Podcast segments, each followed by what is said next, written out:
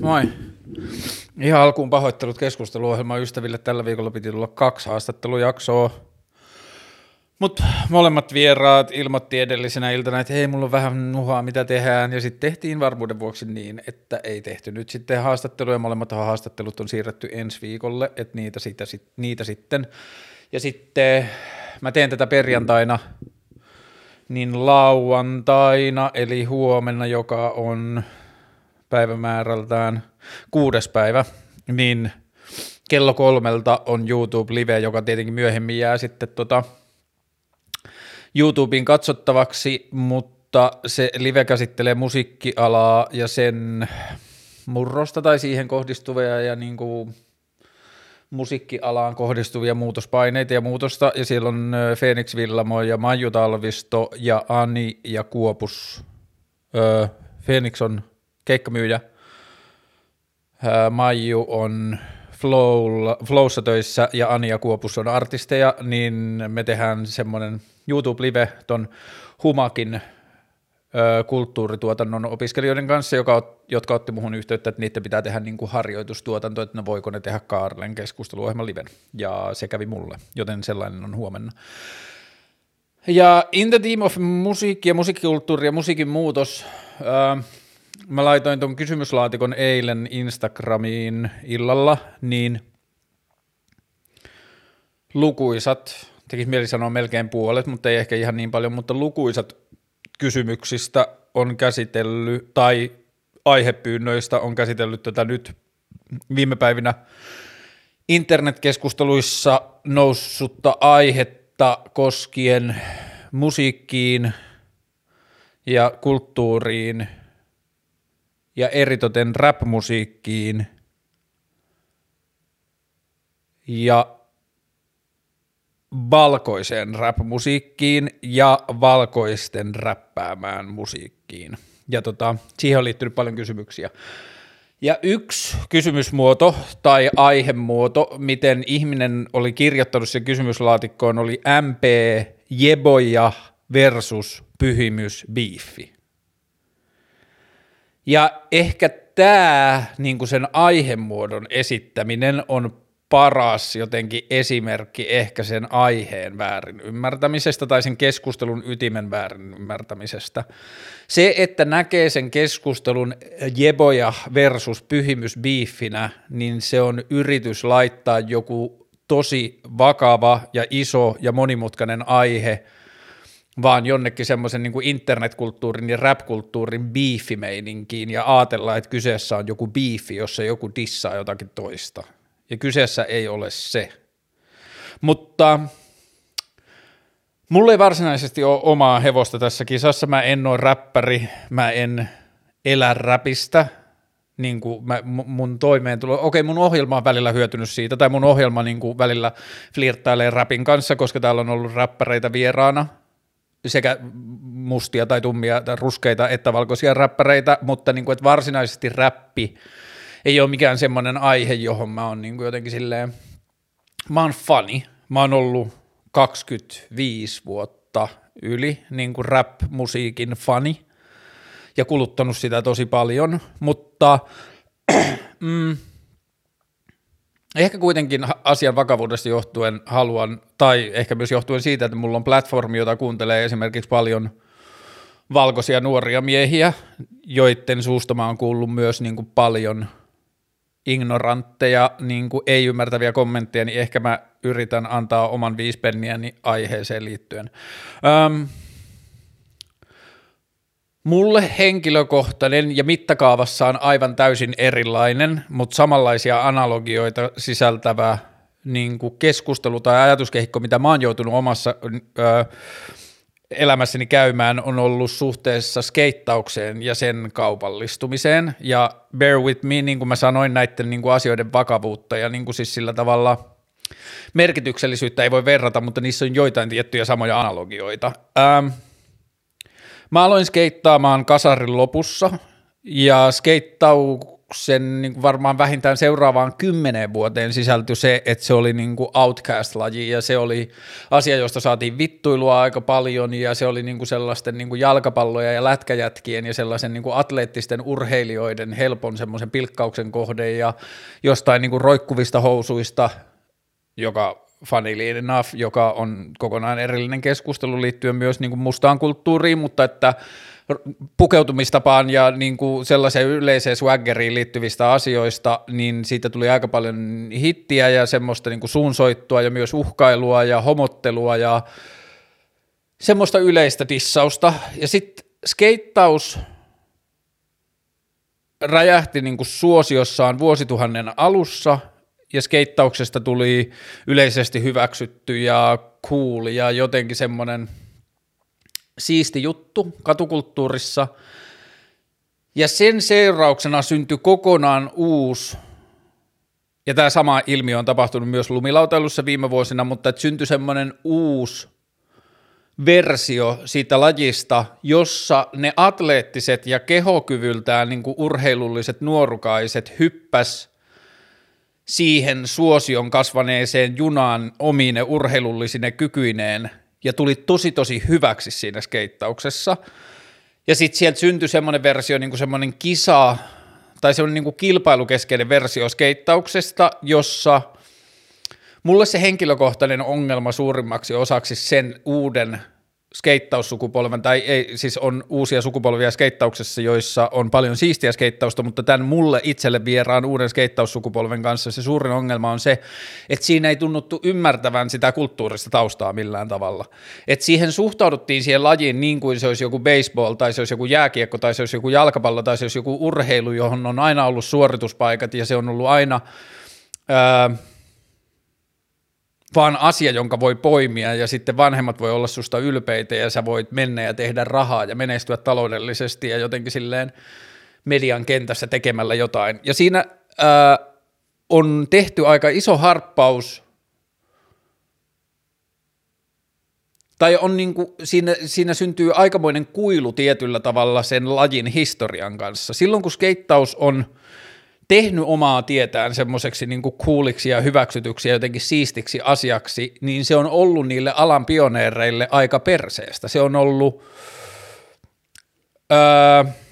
ja tässä niin kuin täytyy nyt jälleen kerran alleviivata sitä, että jonkun skeittareiden kokema väkivallan uhka ei ole lainkaan tai millään tavalla verrattavissa määrällisesti ja vakavuudeltaan esimerkiksi mustien amerikkalaisten kokemaan väkivallan uhkaan tai Suomessa asuvien ruskeiden ihmisten väkivallan uhkaan, mutta se on silti ollut tekijä siellä. Mutta se ei ole ollut niin ainoa vaikeuttava tekijä. Siellä on ollut just tämä, että se on ollut niin kuin, sen lajin harrastaminen on ollut kiellettyä ja se on vaatinut se on vaatinut aikamoista niin kuin tietyllä tavalla, siinä on ollut se outcast-vaatimus, siinä on ollut se vaatimus siitä, että on uskallettu kiivetä niihin koulun pihalle tekemään niitä temppuja, on uskallettu mennä niin kuin yksityisalueelle jollekin parkkihalleihin tai tällaisiin niin kuin lastauslaitureille, ja siinä on ollut tämä yleinen yhteisön hyljeksintä ja semmoinen niin kuin dissaus ja kaikki se, ja sitten siitä, kun on tehty se kova pohjatyö,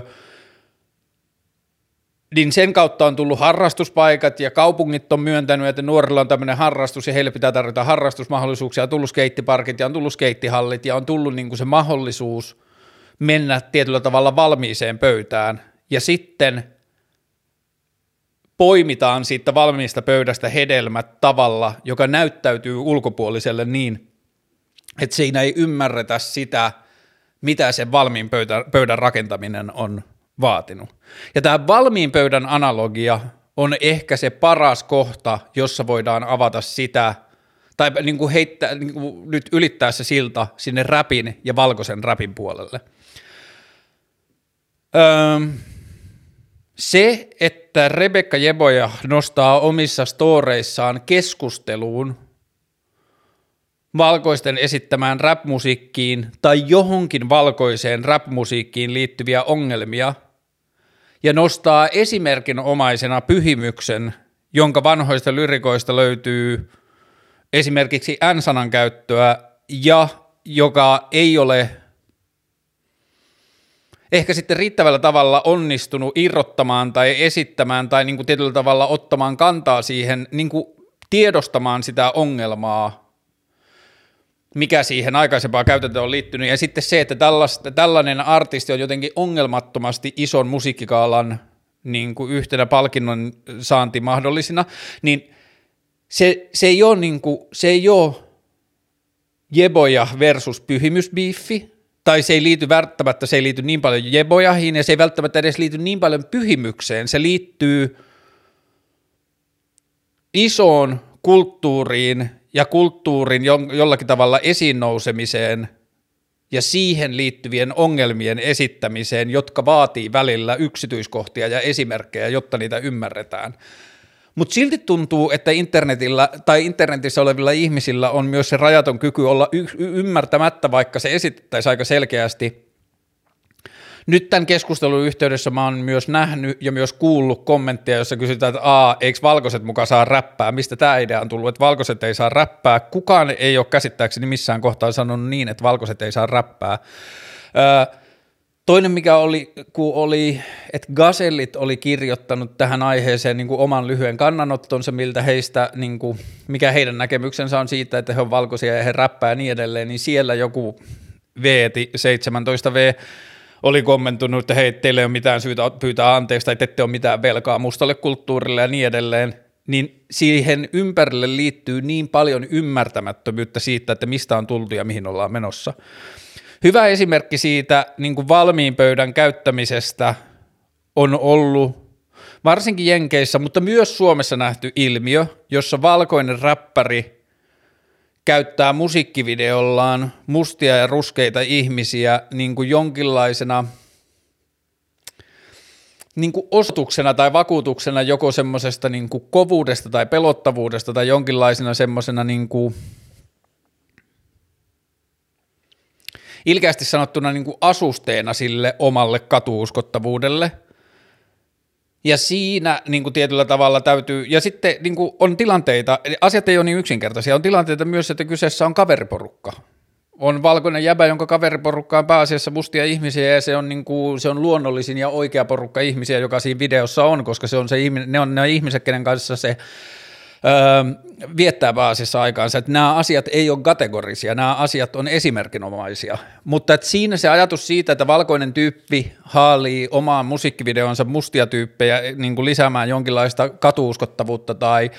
uhkaavuutta tai pelottavuutta tai jotain sellaista kovuutta, niin siinä sivutetaan koko se kehitys ja kulttuuri, että miten niistä ruskeista kehoista tuli sen pelottavuuden symboli. Ja – minkälainen historia ja tausta ja niin kuin vallanrakenteet ja rasismi ja kaikki muu siihen taustaan on liittynyt. Ja mun henkilökohtainen ongelma valkoisten räppäreiden kanssa pääasiassa, tämä ehkä pätee enemmän englanninkieliseen räppiin kuin suomenkieliseen. Ehkä puhun suomenkielisestä kohta erikseen, mutta englanninkielisessä räpissä valkoiset räppärit on tosi pienellä todennäköisyydellä päässyt mun suosikkeihin, ehkä johtuen siksi, että valkoisia räppäreitä mulle tuntuu vaivaavan tosi usein se, että niitä, niitä niinku, että se fokus tuntuu menevän niinku siihen suoritukseen, että mä oon teknisesti hyvä räppään, että mä oon nopea tai mä oon jotenkin silleen yli nokkelaisen asian kanssa, kun mulle kuitenkin räpissä räppifanina – niin mulle se suurin osa on ollut sitä jotenkin tunteen ja energian ja sellaisen niin kuin rytmiikan välitystä. Ja mulle hyvä esimerkki on ehkä Eminem. Mä arvostan monia piirteitä Eminemissä ja niin kuin mä arvostan bla bla bla, siellä on niin kuin siistejä juttuja tehty siellä matkalla – ja Eminem ei ole kovin hyvä esimerkki valkoisesta räppäristä, joka ei ymmärtäisi omaa historiaansa tai omaa paikkaansa siinä kokonaisuudessa, että Eminem on myös tehnyt sen selväksi, että hänen suosionsa esimerkiksi Amerikassa liittyy tosi paljon siihen, että se on valkoinen ja että se on niin kuin ymmärtänyt sen, että hänen joku Grammy-menestyksensä liittyy siihen, että ne tuomarit on valkoisia, ei välttämättä siihen, että se levy olisi paras ja niin edelleen, mutta Eminem on mulle henkilökohtaisesti ollut aina vaan silleen – pääasiallisesti se on vaan ollut tyyppi, joka on saatanan hyvä räppään, mutta se ei oikein onnistunut olemaan mulle paljon mitään muuta. Ja, mutta sitten taas Ja se on tosi hankala niin kuin, osoittaa sormella, että miksi jotkut onnistuu tekemään tiettyjä asioita jotenkin itselle ongelmattomasti, tai ei välttämättä ongelmattomasti, mutta jotenkin Mac Miller on ollut valkoinen räppäri, tai oli valkoinen räppäri, josta mä tykkäsin ehkä kyllä enemmän kuoleman jälkeen kuin ennen, ennen sitä, että mä en ollut ehkä just antanut sille niin paljon sille jotenkin aikaa tai huomiota ehkä just siksi, koska se oli valkoinen räppäri, ja mä olin ajatellut, että no, että se on niitä valkoisia nuoria räppäreitä, joista mä en niin välitä, niin mä en ollut sitten antanut sille oikein huomioon. Mutta sitten kuoleman jälkeen mä tutustuin siihen enemmän, niin Mac Millerissä ehkä mulle on ollut se, että se varsinkin se myöhempi tuotanto, niin se ei pyrkinyt olemaan pelkästään jotenkin räppiä, että se niin kuin antoi ehkä jollain tavalla sen niin kuin valkoisuutensa tai omat musiikilliset niin kuin taustansa tai semmoisen niin kuin perintönsä näkyä siinä musiikissa myös ja sitten se alkoi laajeneen. Että se niin kuin onnistui jollain tavalla laajentaa myös niin kuin rapin kuvakieltä ja sellaista.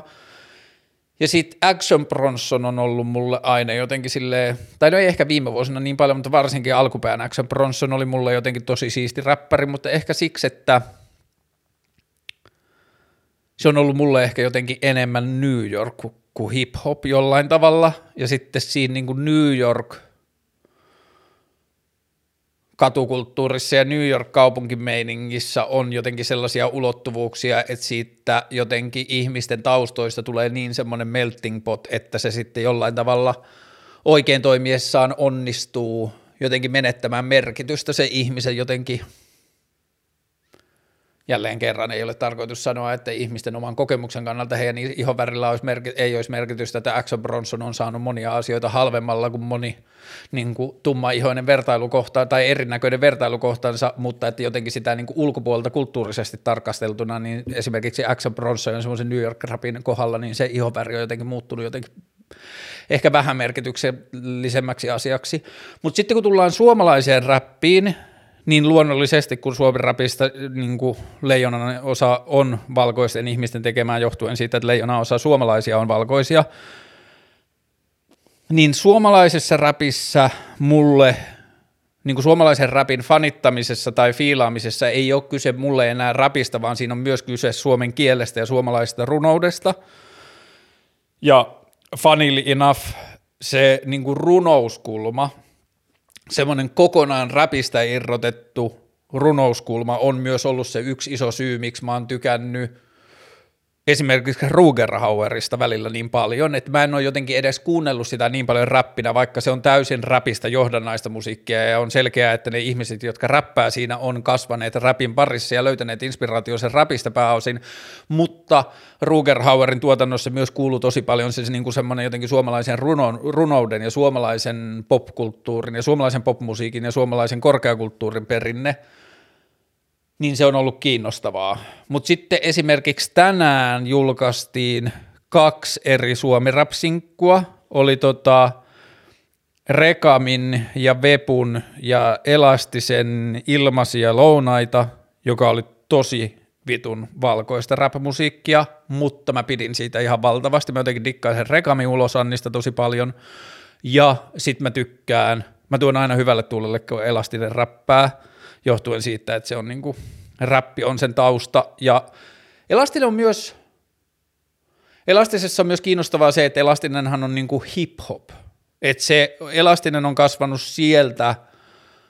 jossa niin kuin rap oli vaan se yksi neljästä elementistä, että oli se b-boy-juttu ja oli se graffiti ja oli se niin kuin DJ-homma ja sitten oli se räppääminen ja sitten niin kuin se hip-hop kulttuurina oli. Ja silloin varsinkin nämä 90-luvun alun ja 80-luvun lopun suomalaiset jotenkin silleen hip-hop-päät, niin niille se koko joku semmoinen niin koko tähän niin kuin rotukeskusteluun liittyvä asia oli tosi iso osa sitä, ja ei siinä ehkä aina osattu olla niin kuin maailman eniten hienovaraisia ja ymmärretty niin kuin sitten kaikkia kulttuurisen omimisen niin kuin tasoja ja kaikkia muuta, mutta sitten täällä on oltu välillä niin kuin ihan Black Panthereita sen niin kuin mustien amerikkalaisten oikeuksien puolesta ajamisen kanssa. Ja niin kuin kaikki tämä ajatus, ja täytyy muistaa, että se on ihan eri olla valkoisessa Suomessa niin kuin taistella jonkun amerikkalaisten mustien oikeuksien puolesta, kuin tehdä sitä oikeasti siellä, missä sitten niin kuin taistelusta voi tulla, niin kuin, voi tulla ammotuksia ja niin edelleen. Ja sitten tuli toinen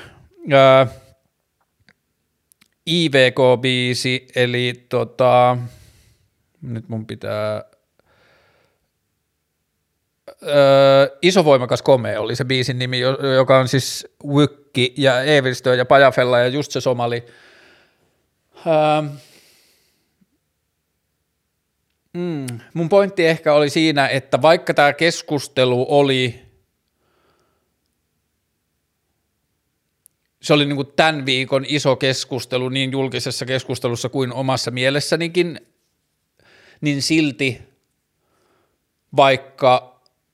tällaisen keskustelun, tällaisen viikon päätteeksi vähän niin kuin perjantaille tulee kaksi sinkkua, jotka on aika silleen, okei toisessa on kaksi niin kuin ruskeaa tai mustaa räppäriä mukana myös, mutta että niin kuin aika kuitenkin silleen valkoisesta kulttuurista, suomalaista kulttuurista kumpuavaa musiikkia, niin silti musta tuntui saman aikaan aika ongelmattomalta fiilistellä niitä ja olla niin kuin jotenkin onnellinen ja fiilistellä sitä, että nämä on sitä kieltä, joka on mulle ollut niin kuin syntymäkieli ja mun syntymäkielestä syntyy tällaista musiikkia, joka jotenkin niin kuin nostaa hattua tai kumartaa sinne jonnekin sellaiseen kulttuuriin, joka on tuntunut mulle niin kaukaiselta ja jotenkin kiehtovalta. Ja tietenkin silloin, kun mä oon kasvanut räppiin ja innostunut siitä, niin enhän mä oon ymmärtänyt kaikkea sitä niin kuin vaarallisuutta ja niin kuin myrkyllistä ja niin kuin todellista kärsimystä, mitä sen musiikin taustalla on ollut. Et mähän on voinut olla vaan silleen valkoinen poika jossain fitted cabissa ja niin kuin pumpata päätäni siihen musiikkiin ja roikuttaa housuja, olla silleen, että joo, rap ja niin kuin räpätä kertosäkeistöjen jotain niin kuin N-sanoja mukana ymmärtämättä lainkaan, mihin kaikkiin niin kuin ongelmalliseen toimintaan mä syyllistyn sitä tehdessäni. Ja ehkä tämä onkin niin kuin se iso osa sitä kuvaa, että ei mun toiminnassa ole tarvinnut olla pahantahtoisuutta tai rasismia – syyllistyäkseni silti tosi haitallisiin tai rasistisiinkin toimintamalleihin. Ja hyvä esimerkki jotenkin tämän keskustelun jotenkin syvyydestä ja moninaisuudesta ja monitahoisuudesta on se, että kun tämä keskustelu tällä viikolla alkoi ja tuli ne Jebojahin storit ja kaikki tämä, niin mä niin kuin omassa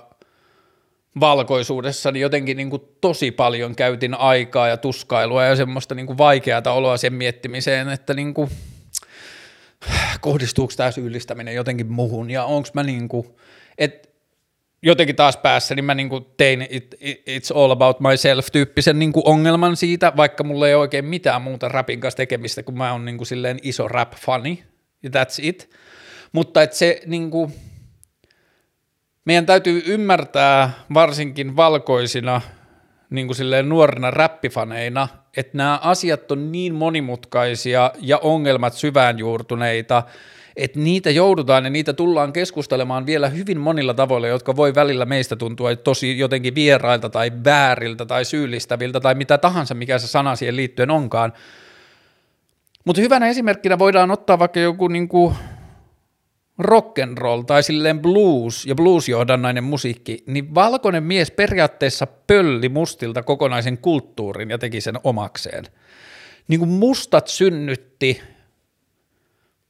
about kaiken työ, kaikki työkalut rockmusiikkiin.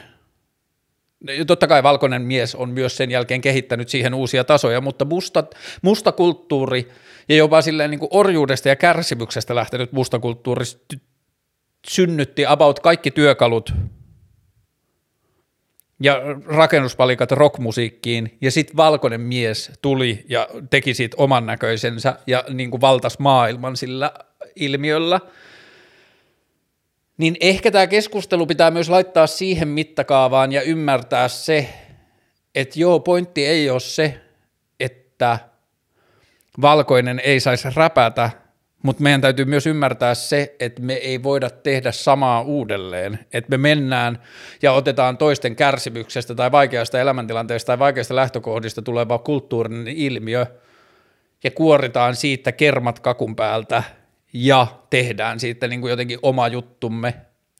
palauttamatta mitään sinne lähtökohtaiseen kulttuuriin tai puuttumatta niihin ongelmiin, joista se on syntynyt tai jotka ne niin sen,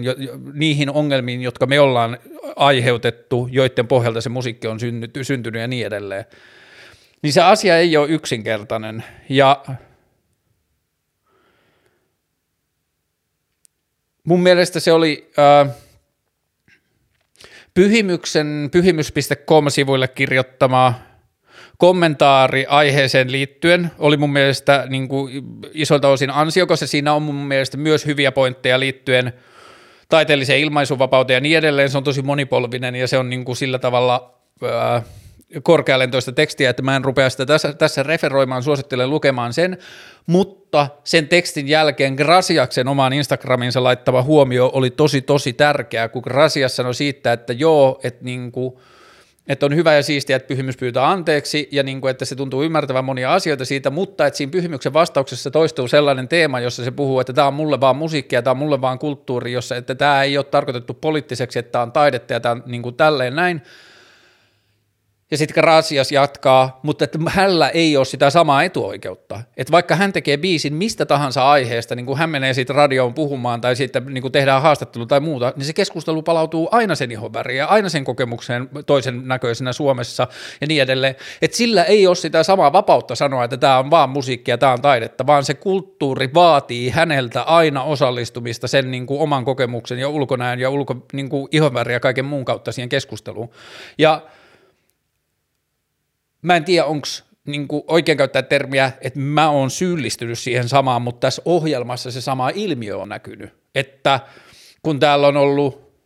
Grade tai täällä on ollut Fisu, eli siis just se somali, niin kuin, kun ne on ollut täällä vieraana, niin me ollaan puhuttu niiden ihonväristä ja me ollaan niiden, puhuttu niiden kokemuksesta toisen värisenä niin kuin valkoisessa Suomessa ja niin edelleen, mutta jos Ibe on ollut täällä vieraana tai Versace Henrik on ollut täällä vieraana, niin ei me olla puhuttu siitä. Ja niin kuin, Etuoikeuksien suurin ongelma on se, että etuoikeuksista nauttiva ihminen ei täysin ymmärrä niitä ja se ei niin kuin pysty näkemään niitä. Ja silloin kun ne tullaan ulkopuolelta edes jollakin tavalla vihjaamaan niiden olosta, niin meidän pitää olla kyllä aika varovaisia ennen kuin me ruvetaan puolustautumaan niiden edessä tai vähättelemään niiden sanojan niin kuin pointtia niistä asioista. Ähm, olikohan tässä vielä jotain niissä, vai oliko ne kaikki, mitä tähän aiheeseen oli tullut näitä huomioita, niin oliko nämä kaikki vaan, että puhut tästä aiheesta, vai oliko täällä jotain tärkeämpää? Öö, mä nopeasti selaan nämä läpi. Öö. Keskustelu siitä, kuinka valkoiset omii kulttuuria, mustaa kulttuuria, rap, kuinka valkoiset omiin mustaa kulttuuria räpätessään. Ää,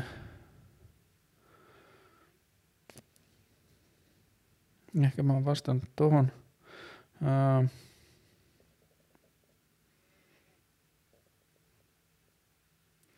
Suomi rap ja cultural appropriation. Valkoiset suomi-räppärit case. Niin, tämä pointtihan ei ollut valkoiset suomiräppärit, vaan valkoinen rap. Valkoiset suomiräppärit on vielä ehkä niin kuin yksi twisti siihen lisää, mutta valkoinen rap on ehkä kuitenkin se lähtökohta. Öö, vielä tuosta kulttuurisesta appropriaatiosta, niin siihen öö, liittyy myös sitten niin kuin tosi isona asiana se, että kun – rapissa, men, tai niin kuin, että kun rap jotenkin, tai miten se myytiin meille, tai miten rap-kulttuuri esitettiin ja miten me ollaan otettu se vastaan, niin siinä on niin kuin paljon ilmiöitä ja estetiikkaa sellaista, joka rupesi vaan meille näyttäytyy coolilta ja me jotenkin idoloitiin ja fanitettiin sitä, niin sitten siinä on tapahtunut sikana sitä, että ei ole ymmärretty sitä taustaa, mitä vastaan jotkut, tai mistä jotkut ilmiöt on noussut, että mistä jotkut cornrowsit on tullut, tai mistä joku duuragi tulee, tai mistä joku housujen roikuttamiset ja tällaiset asiat on tullut, niin sitten se, että jos jonkun toisen asian lähtökohta liittyy ää, rakenteelliseen rasismiin tai syrjintään tai jonkinlaisiin niin kuin, kulttuurisiin piirteisiin tai ominaisuuksiin, ja sitten me vaan mennään ja poimitaan niin kirsikkakakusta, että hmm, toi näyttää coolilta, ja niin kuin mä liitän sen omaan ja niin kuin ratsastan sillä hevosella näyttääkseni viileämmältä, niin mm, ehkä just niin kuin hyvä tai niin kuin, en tiedä onko se hyvä, mutta että jollekin valkoisille ihmisille, jotka eivät ymmärrä tätä keskustelua, niin se hyvä esimerkki voi olla se rasseri huppari, josta joku oli tehnyt meemin internettiin, että valkoiset jäbät nillittämässä, että eivät ymmärrä, kun valkoisia räppäreitä syytetään kulttuurisesta omima, omimisesta ja samaan aikaan suuttuvat siitä, kun ei-skeittarit pitävät rasserin hupparia. Ja sitten mä jaoin sen meemin eilen Instagramissa, koska siinä oli mun mielestä oivaltavia pointteja. Sitten mun skeittarikaveri laittoi, että hei, tämä niinku hämmentää mua, että kun mulle on tosi vitun ok, että jengi pitää rasser-hupparia, mutta samaan aikaan mä ymmärrän kritiikin niin kuin valkoisten räppäreiden kulttuurisesta omimisesta, että niin kuin mikä tämä Angle on tässä, niin joo, mulle se on ollut aina myös naurettava asia se, että jengi kiukuttelee sitten, kun ei pitää rasseri huppari, mutta ehkä se pointti on vaan, että jos tuolla on vielä, niin kuin, mä en tiedä, mutta on mahdollista, että jossain vaikka skeittauksen kulttuurissa on tyyppejä, jotka ei ollenkaan ymmärrä, tai niillä tulee defenssit päällä, kun ne, ne kuulee että niiden valkoisia, räppä, niin kuin valkoisia räppääviä ystäviä kritisoidaan siitä räppäämisestä ja siihen liittyvistä ongelmat, problematiikasta, ja sitten ne niin kuin lyö päätään seinään sen trasserhupparin kanssa, niin ehkä se on vaan niin kuin hyvä esimerkki siitä, että hmm, et jos sä näet pihviä siinä, jos sä näet sen ongelman siinä, tai edes jotain niin kuin sellaista jännitettä siinä, että joku ei-skeittari pitää sitä trasserhupparia, tai ei hevari pitää heavy-paitoja, niin kuin tämähän on ollut toinen sellainen kritiikin kohde, että blackistyypit on vihaisia, kun jengillä on meihin paitoi, niin ehkä sieltä löytyy jotain työkaluja tämän asioiden ymmärtämiseen, ja sitten kun se löytää sen langanpään, niin kertoo sen sadalla sitä kautta, että siellä sen rapin yhteydessä puhuttavasta kulttuurisesta omimisesta, niin sen toiselta puolelta löytyy silleen niin kuin kuoleman pelkoa, ja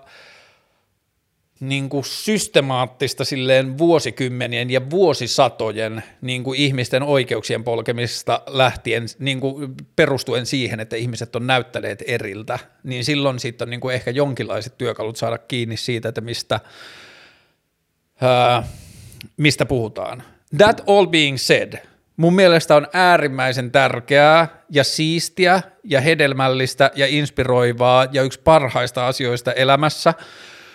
kun ihmiset eri puolella maailmaa löytävät erilaisia siistejä juttuja ja ratkaisuja, ja sitten eri puolilta maailmaa tulevat ja erilaista kulttuurista tulevat ihmiset se- sekoittaa niitä ja kokeilee erilaisia juttuja ja yhdistää ja niin edelleen. Sitä kautta on löytynyt sairaan siistiä musiikkia,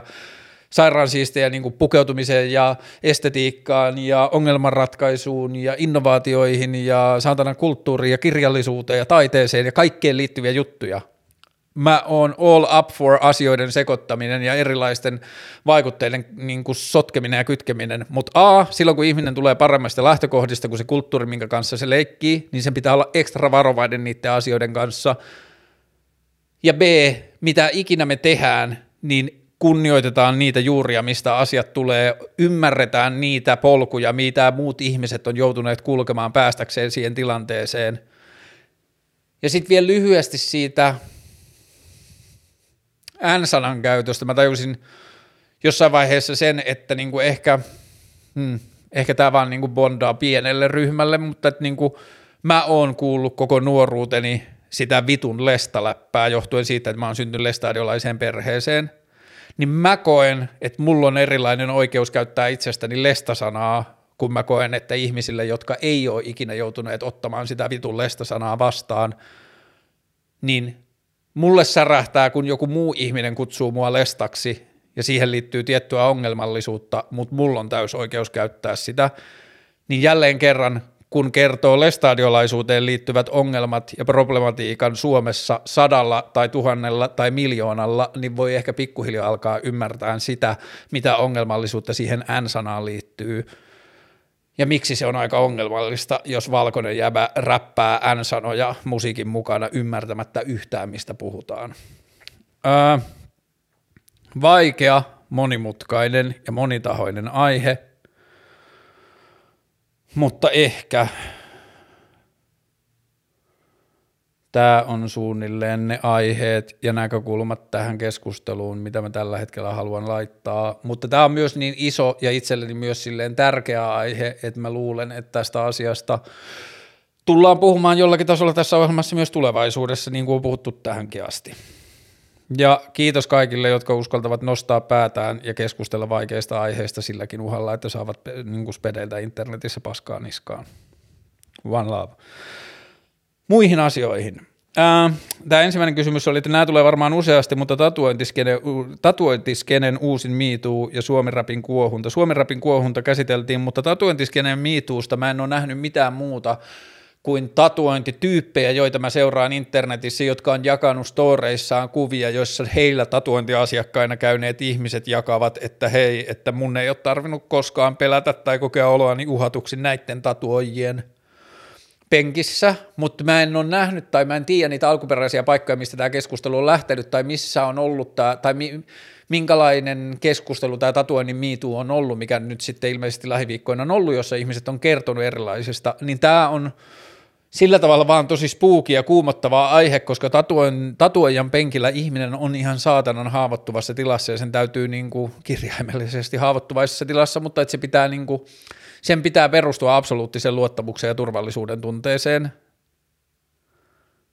Jos mä mietin esimerkiksi viime kertaa, kun mä tatuoin tämän kissan pään tähän polveen, niin, niin en mä muista milloin viimeksi mä olisin ollut niin kuin yhtä jotenkin herkillä tai niin kuin silleen särkyväinen.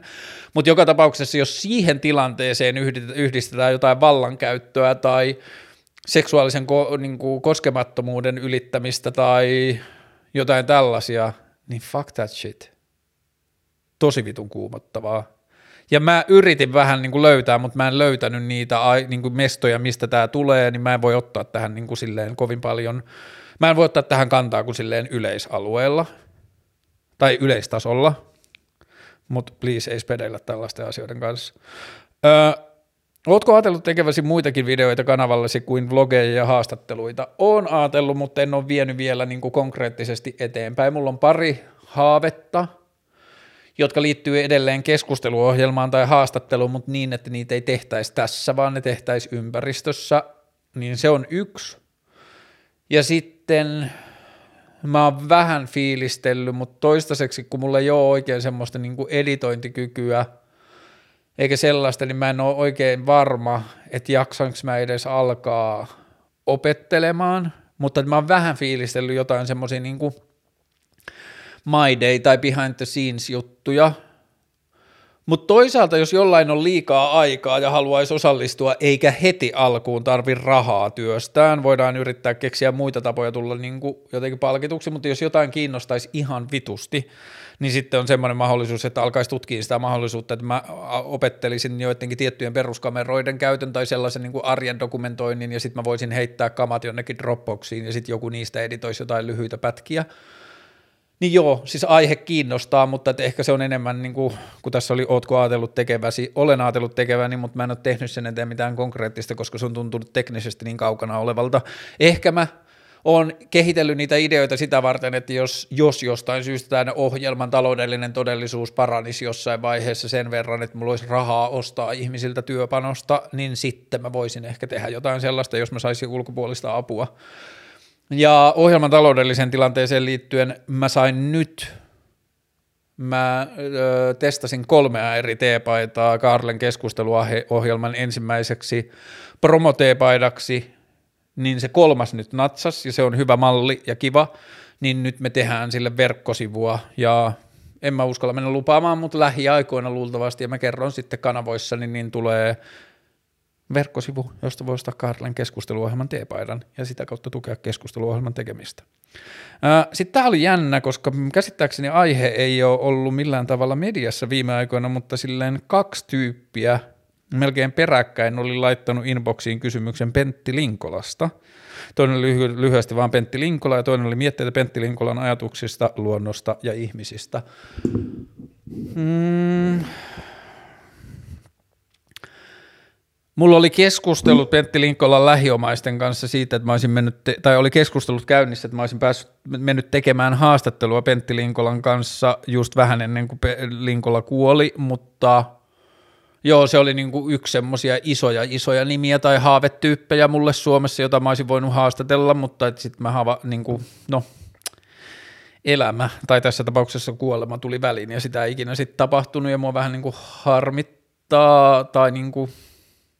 Pentti Linkolan kuolemaan liittyy ikävimpiäkin asioita kuin se, että se ei koskaan päätynyt mun, mä en päässyt koskaan haastattelemaan sitä, mutta että se vähän niin kuin harmittaa. Mutta mä oon lukenut aikoinaan sen Pentti Linkolan soutajan päiväkirjan, se yksi jäbä meni Pentti Linkolalle niin kuin silleen lainausmerkeissä työharjoitteluun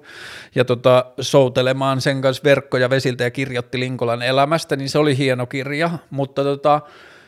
Joo, kyllä mä niin koen valtavaa, valtavaa kunnioitusta Linkolaa ja sen työtä kohtaan. Öö, sen ajatuksessa on ollut paljon problematiikkaa ja siellä on ollut semmoista niin kuin, öö, epäinhimillistä, ja tästä mä en ole ihan niin perillä, mutta että ilmeisesti siellä on ollut myös semmoista, että se on puhunut ihmisten kärsimyksestä sellaisella niin kuin jotenkin yleistasolla, että se on – se ei ole ehkä ollut suoranaisen rasistista, mutta että se on jättänyt huomioimatta niin kuin rasistisia ongelmia siinä puheessaan tai rakenteellista rasismia ja niin edelleen, että mistä tietyt ongelmat eri puolilla maailmaa johtuu ja niin edelleen, että siinä on ollut semmoista niin kuin yksinkertaistamista, joka on tehnyt vähän sen puheesta problemaattista, mutta täytyy muistaa myös, että kyseessä oli vanha vanha mies, joka niin kuin ehkä ymmärrys ja käsitys kaikesta modernista keskustelusta ei välttämättä niin kuin enää saavuttanut samalla lailla, mutta niin kuin, että jos mennään varsinkin sinne 70, 80, 60 niin kuin, niin kuin sinne sen keskustelun alkujuuriin, niin kuin ihmisen ja luonnon välisestä suhteesta, niin onhan siellä vahva totuuden kaiku, ja onhan se puhunut niin kuin paljon asioista paljon ennen kuin sitten jotenkin laajempi keskustelu on havahtunut niihin, ja sitten tämä niin kuin viimeaikainen puuinnostus, mistä mä puhuin edellisessä vlogissa, ja tämä Richard Powersin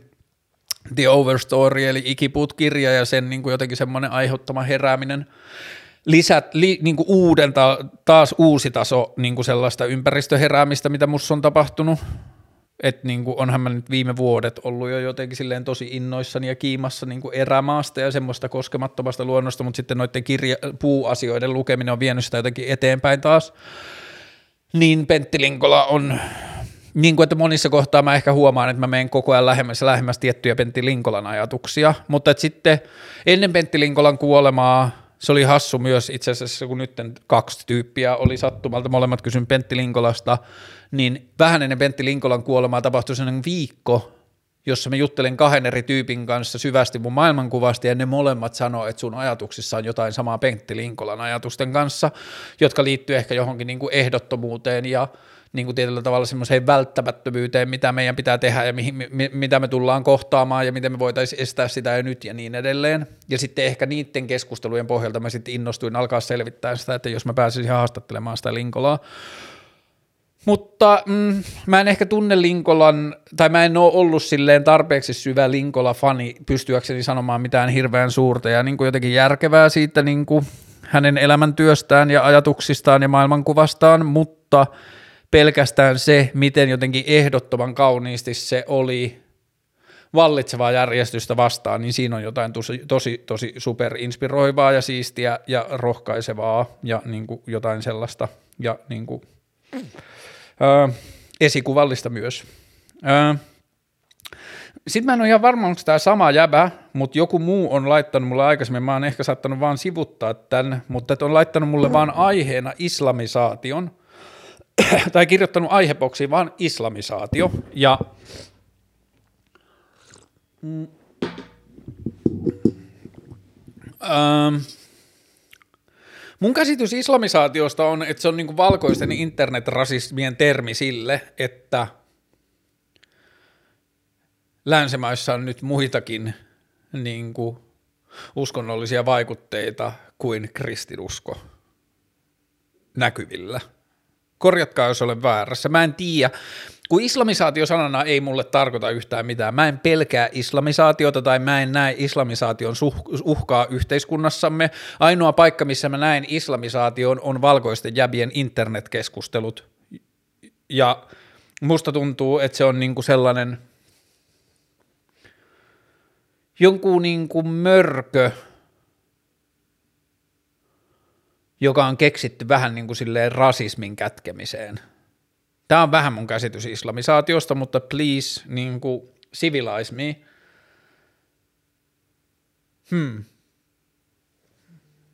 Mä voi olla, että, niin kuin, että mä oon jotenkin tosi ignorantti tämän ajatuksen kanssa, mutta mä en tiedä, kun, varsinkaan kun se asia esitetään mulle tälle, että islamisaatio ilman mitään kontekstia, niin mä en tiedä, mistä tässä puhutaan. Ää, lempipuu tai lempipuut Helsingissä. Ää,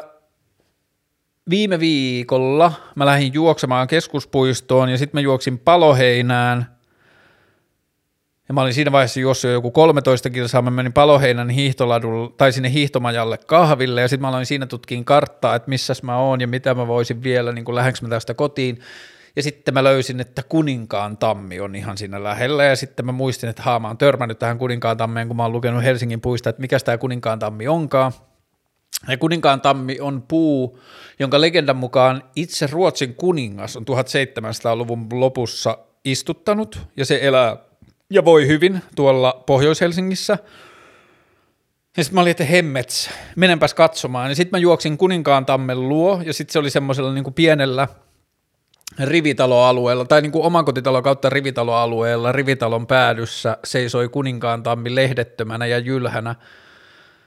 Ja sitten mä menin katteleen sitä ja sitten sitten rivitalon päädystä tuli joku rouvashenkilö pihalle paukuttamaan mattoja ja sitten mä juttelin sen kanssa aikani ja sitten se kertoi, että joo 20 vuotta sitten siitä putosi yksi valtava oksa tuolta rungosta ja niin edelleen.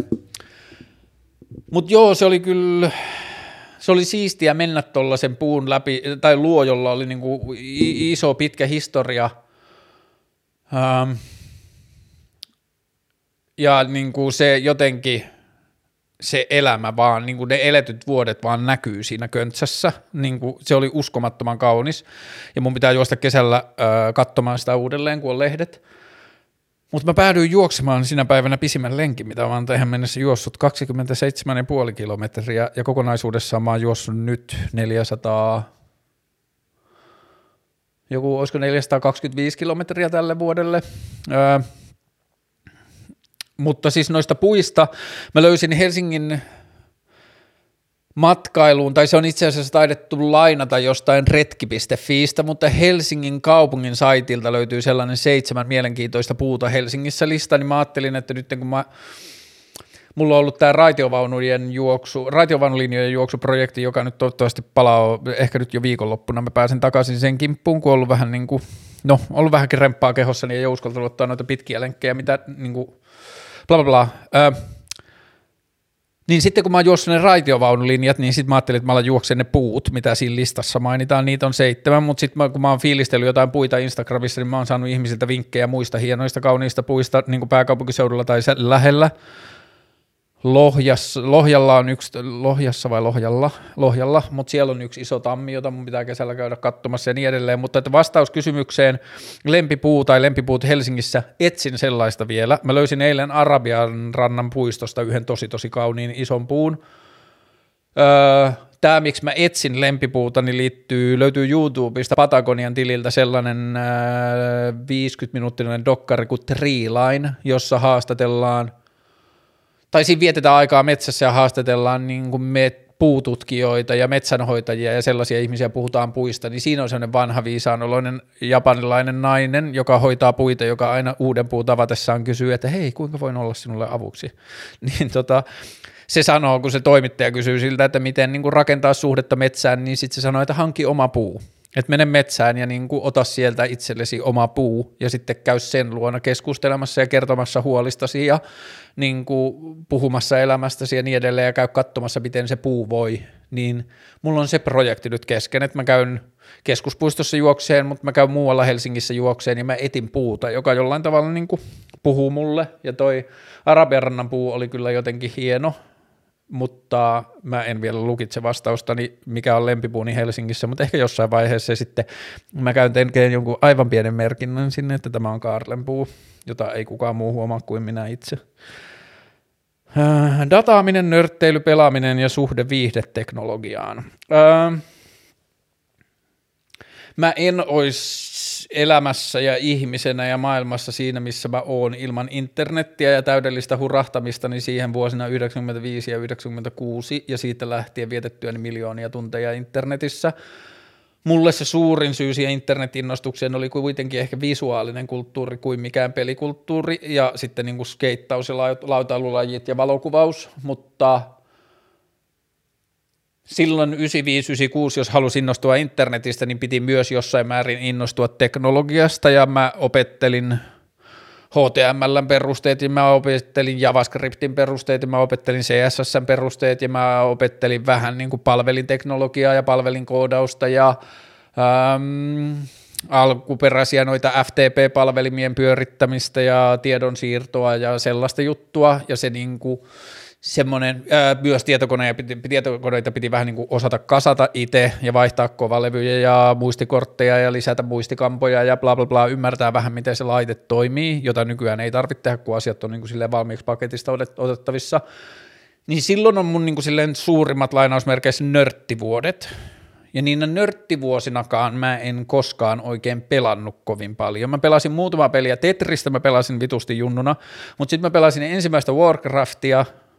ei siis noita World of Warcrafteja, vaan niitä ensimmäisiä Warcraftin semmoisia point and click strategiapelejä, että tee viljaa täällä ja ruokis sotajoukkoja ja laita tänne niin kuin katapultti. Warcraftia ja sitten vähän noita, jotain Command Conqueria, jotain noita muita ensimmäisiä strategiapelejä, mutta sitten mä pelasin myös noita point and click pelejä, noita ää, Monkey Islandia ja mitäs muita niitä oli, jossa piti hakea avain ja laittaa se kiven päälle ja sitten ottaa kiven alta keppe ja antaa se noidalle ja saada siltä porkkana ja syöttää se jänikselle, joka johdatti sut luola ja niin edelleen niitä pelejä. Muuten mä en ole oikein hirveästi pelannut elämässäni ja viihdeteknologia ei ole hirveästi oikein puhutellut mua. Mulla ei ole ikinä ollut konsoleita, mun pojalla on ollut konsoleita ja sitten mä oon välillä jotain FIFAa pelannut sen seurana, mutta et, niin kuin, että se on sitten nopeasti myös huomannut, että ei mua kiinnostanut se konsolipelaaminen, niin sitten se on pelannut nettikavereiden kanssa, mutta Dataamiseen ja nörtteilyyn mulla on jonkinlainen suhde, joka on sitten hiipunut ehkä viime vuosikymmeninä, koska siihen on ollut vähemmän tarvetta, Mut, ja pelaamiseen ja, su, niin kuin pelaamiseen ja viihdeteknologiaan mulla on ollut vielä vähemmän suhdetta, koska hmm, en mä tiedä. Mua on ehkä kiinnostanut vaan muut asiat enemmän, tai pelaaminen ei ole jotenkin ollut mun juttu koskaan. Onks välillä ollut jotain pelejä, mitä on julkaistu, niin mä oon lukenut niistä jotain juttuja, että hmm, tuo voisi ehkä kiinnostaa. Mä muistan, että Red Dead Redemption 2 mua vähän niin kuin kiinnosti paperilla, kun mä kuulin siitä, mutta en mä siihenkään ikinä antanut aikaa. Mä en tiedä, miksi tämä kysymys on esitetty englanniksi, mutta koska tämä kysyjä vaikuttaa siltä olevan suomalainen. What can I learn or know right now in 10 minutes that will be useful for the rest of my life? Hmm, sen kun tietäisi.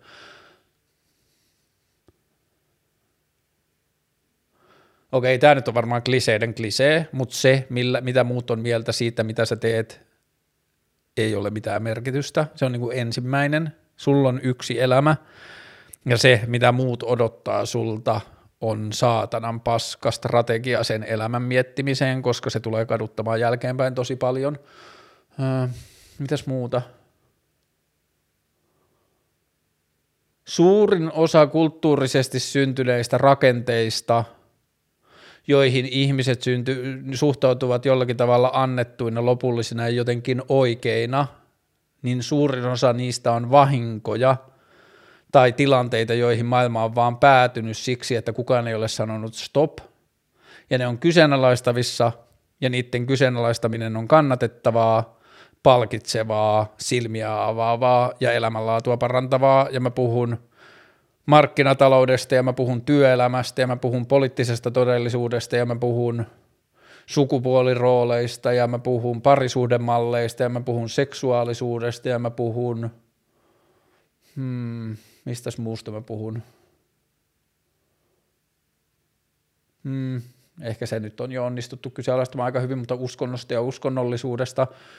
Kirkko ja kaupunki kirjoitti tällä viikolla, että alle 40-vuotiaista 16 prosenttia uskoo kristilliseen Jumalaan. Ja silti meillä on keskustoissa saatanan kauniita rakennuksia tärkeillä paikoilla, jotka on pyhitetty kirjaimellisesti Jumalan palvomiseen ja niitä ei juuri vielä oikein käytetä mihinkään muuhun. Niin mitä sitten, kun nämä alle nelikymppiset kasvaa isoksi, isommaksi kuin ne on nyt, niin aiotaanko me edelleen pitää ne tilat pelkästään sen Jumalan palvomiseen, johon alle 16 prosenttia enää uskoo? Tämä on kysymys, jota toivottavasti tullaan käsittelemään ohjelmassa myös jatkossa enemmän. Onko vielä jotain, joka oppisi nyt kymmenessä minuutissa jostain hyötyä koko loppuelämä? Uh.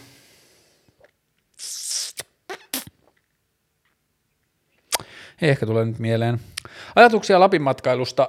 Mä just katoin tällä viikolla, Antti Autti tekee nyt semmoista Arctic Lines vapaalasku YouTube-dokkarisarjaa, jossa se käy laskeen Ruotsissa ja Norjassa ja Suomessa niin Pohjois-Lapin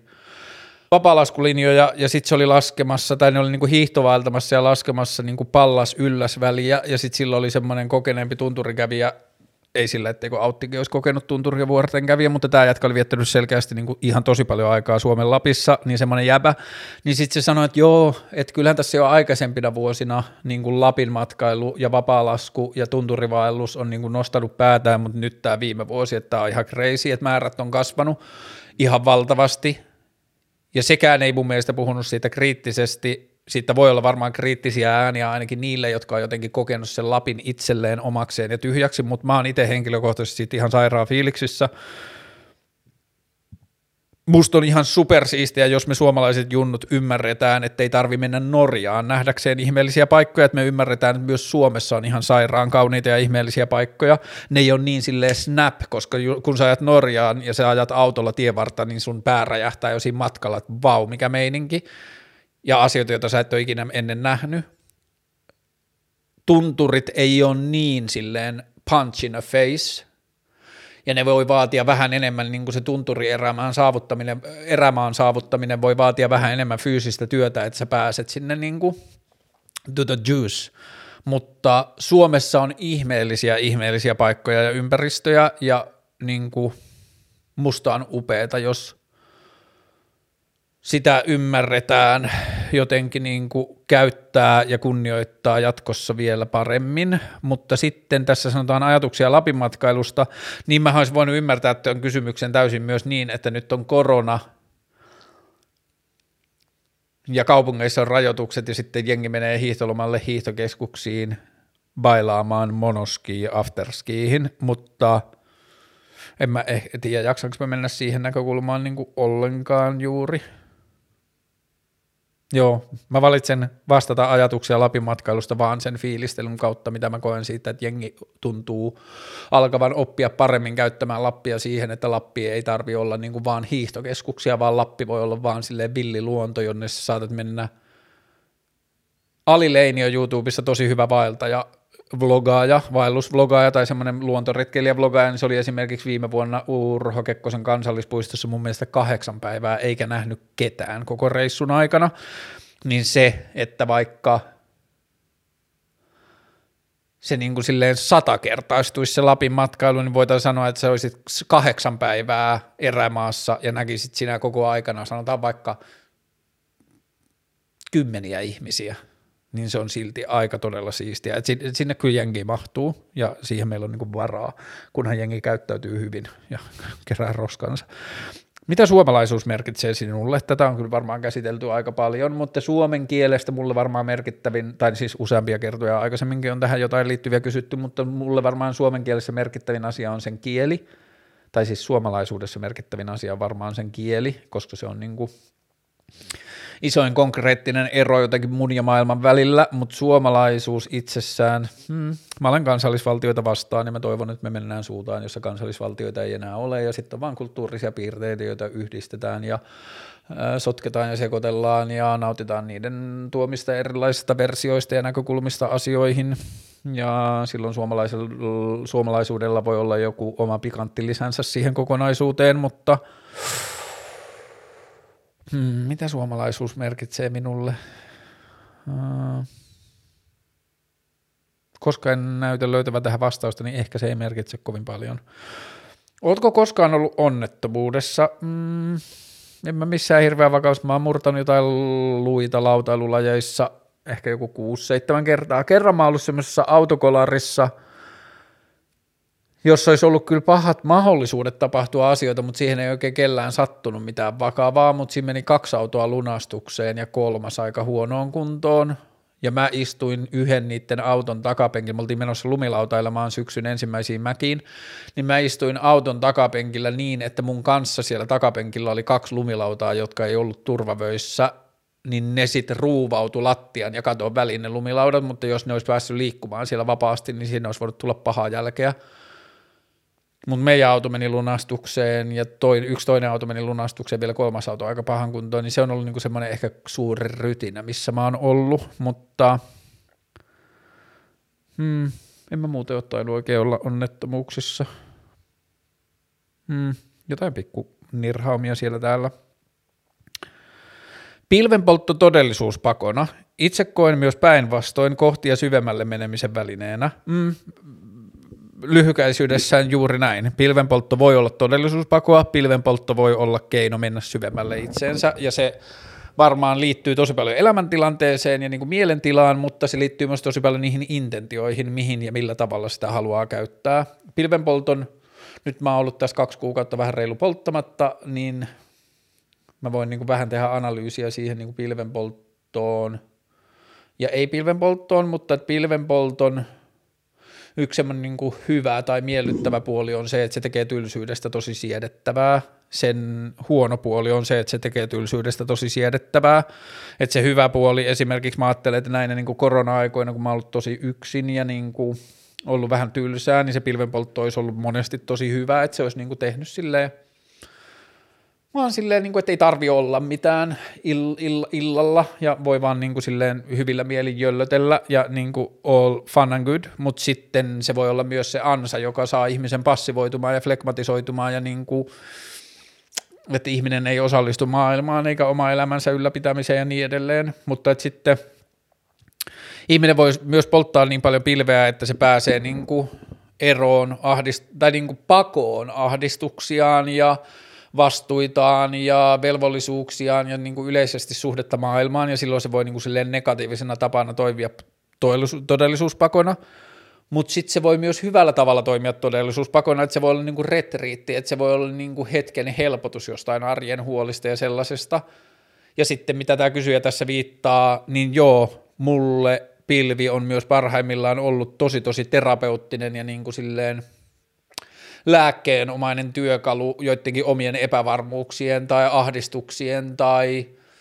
ongelmien ja niin kuin sellaisten niin kuin epätietoisuuden, epätietoisuuksien niin kuin ratkaisemiseen tai kohtaamiseen, että se on antanut uutta näkökulmaa olemassa olevaan dataan ja niin kuin tavan katsoa pään sisällä olevia asioita jotenkin toisesta näkökulmasta tai laajemmassa kontekstissa tai yhdistettynä muihin elämään liittyviin asioihin ja muuta, mutta että niin kuin Ehkä tästä on niin kuin hankala, niin kuin mieleen liittyvistä päihteistä on hankala sanoa mitään yleistä, kun jokainen kerta tai jokainen käyttäjä tai jokainen ympäristö voi olla täysin erilainen. Mutta joo, pilvi on parhaimmillaan tosi hyvä työkalu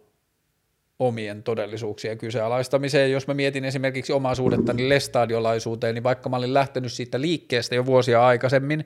niin kyllä mä pilven kautta koin tosi tosi tärkeitä, niin kuin silleen elämänmittaisen tärkeitä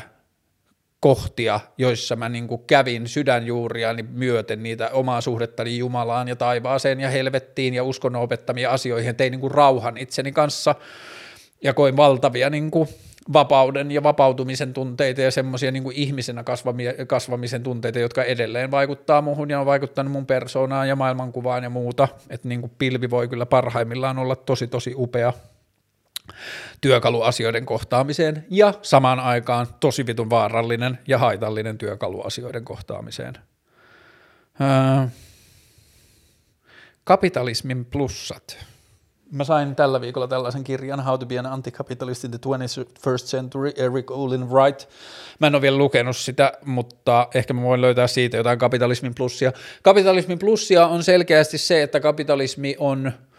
ratkaissut ihmiset rahakiimassaan on ratkaisseet valtavasti tosi vaikeita ja monimutkaisia ongelmia maailmassa, ja kapitalismi on tuottanut tosi paljon taloudellista hyvinvointia ja terveydellistä hyvinvointia,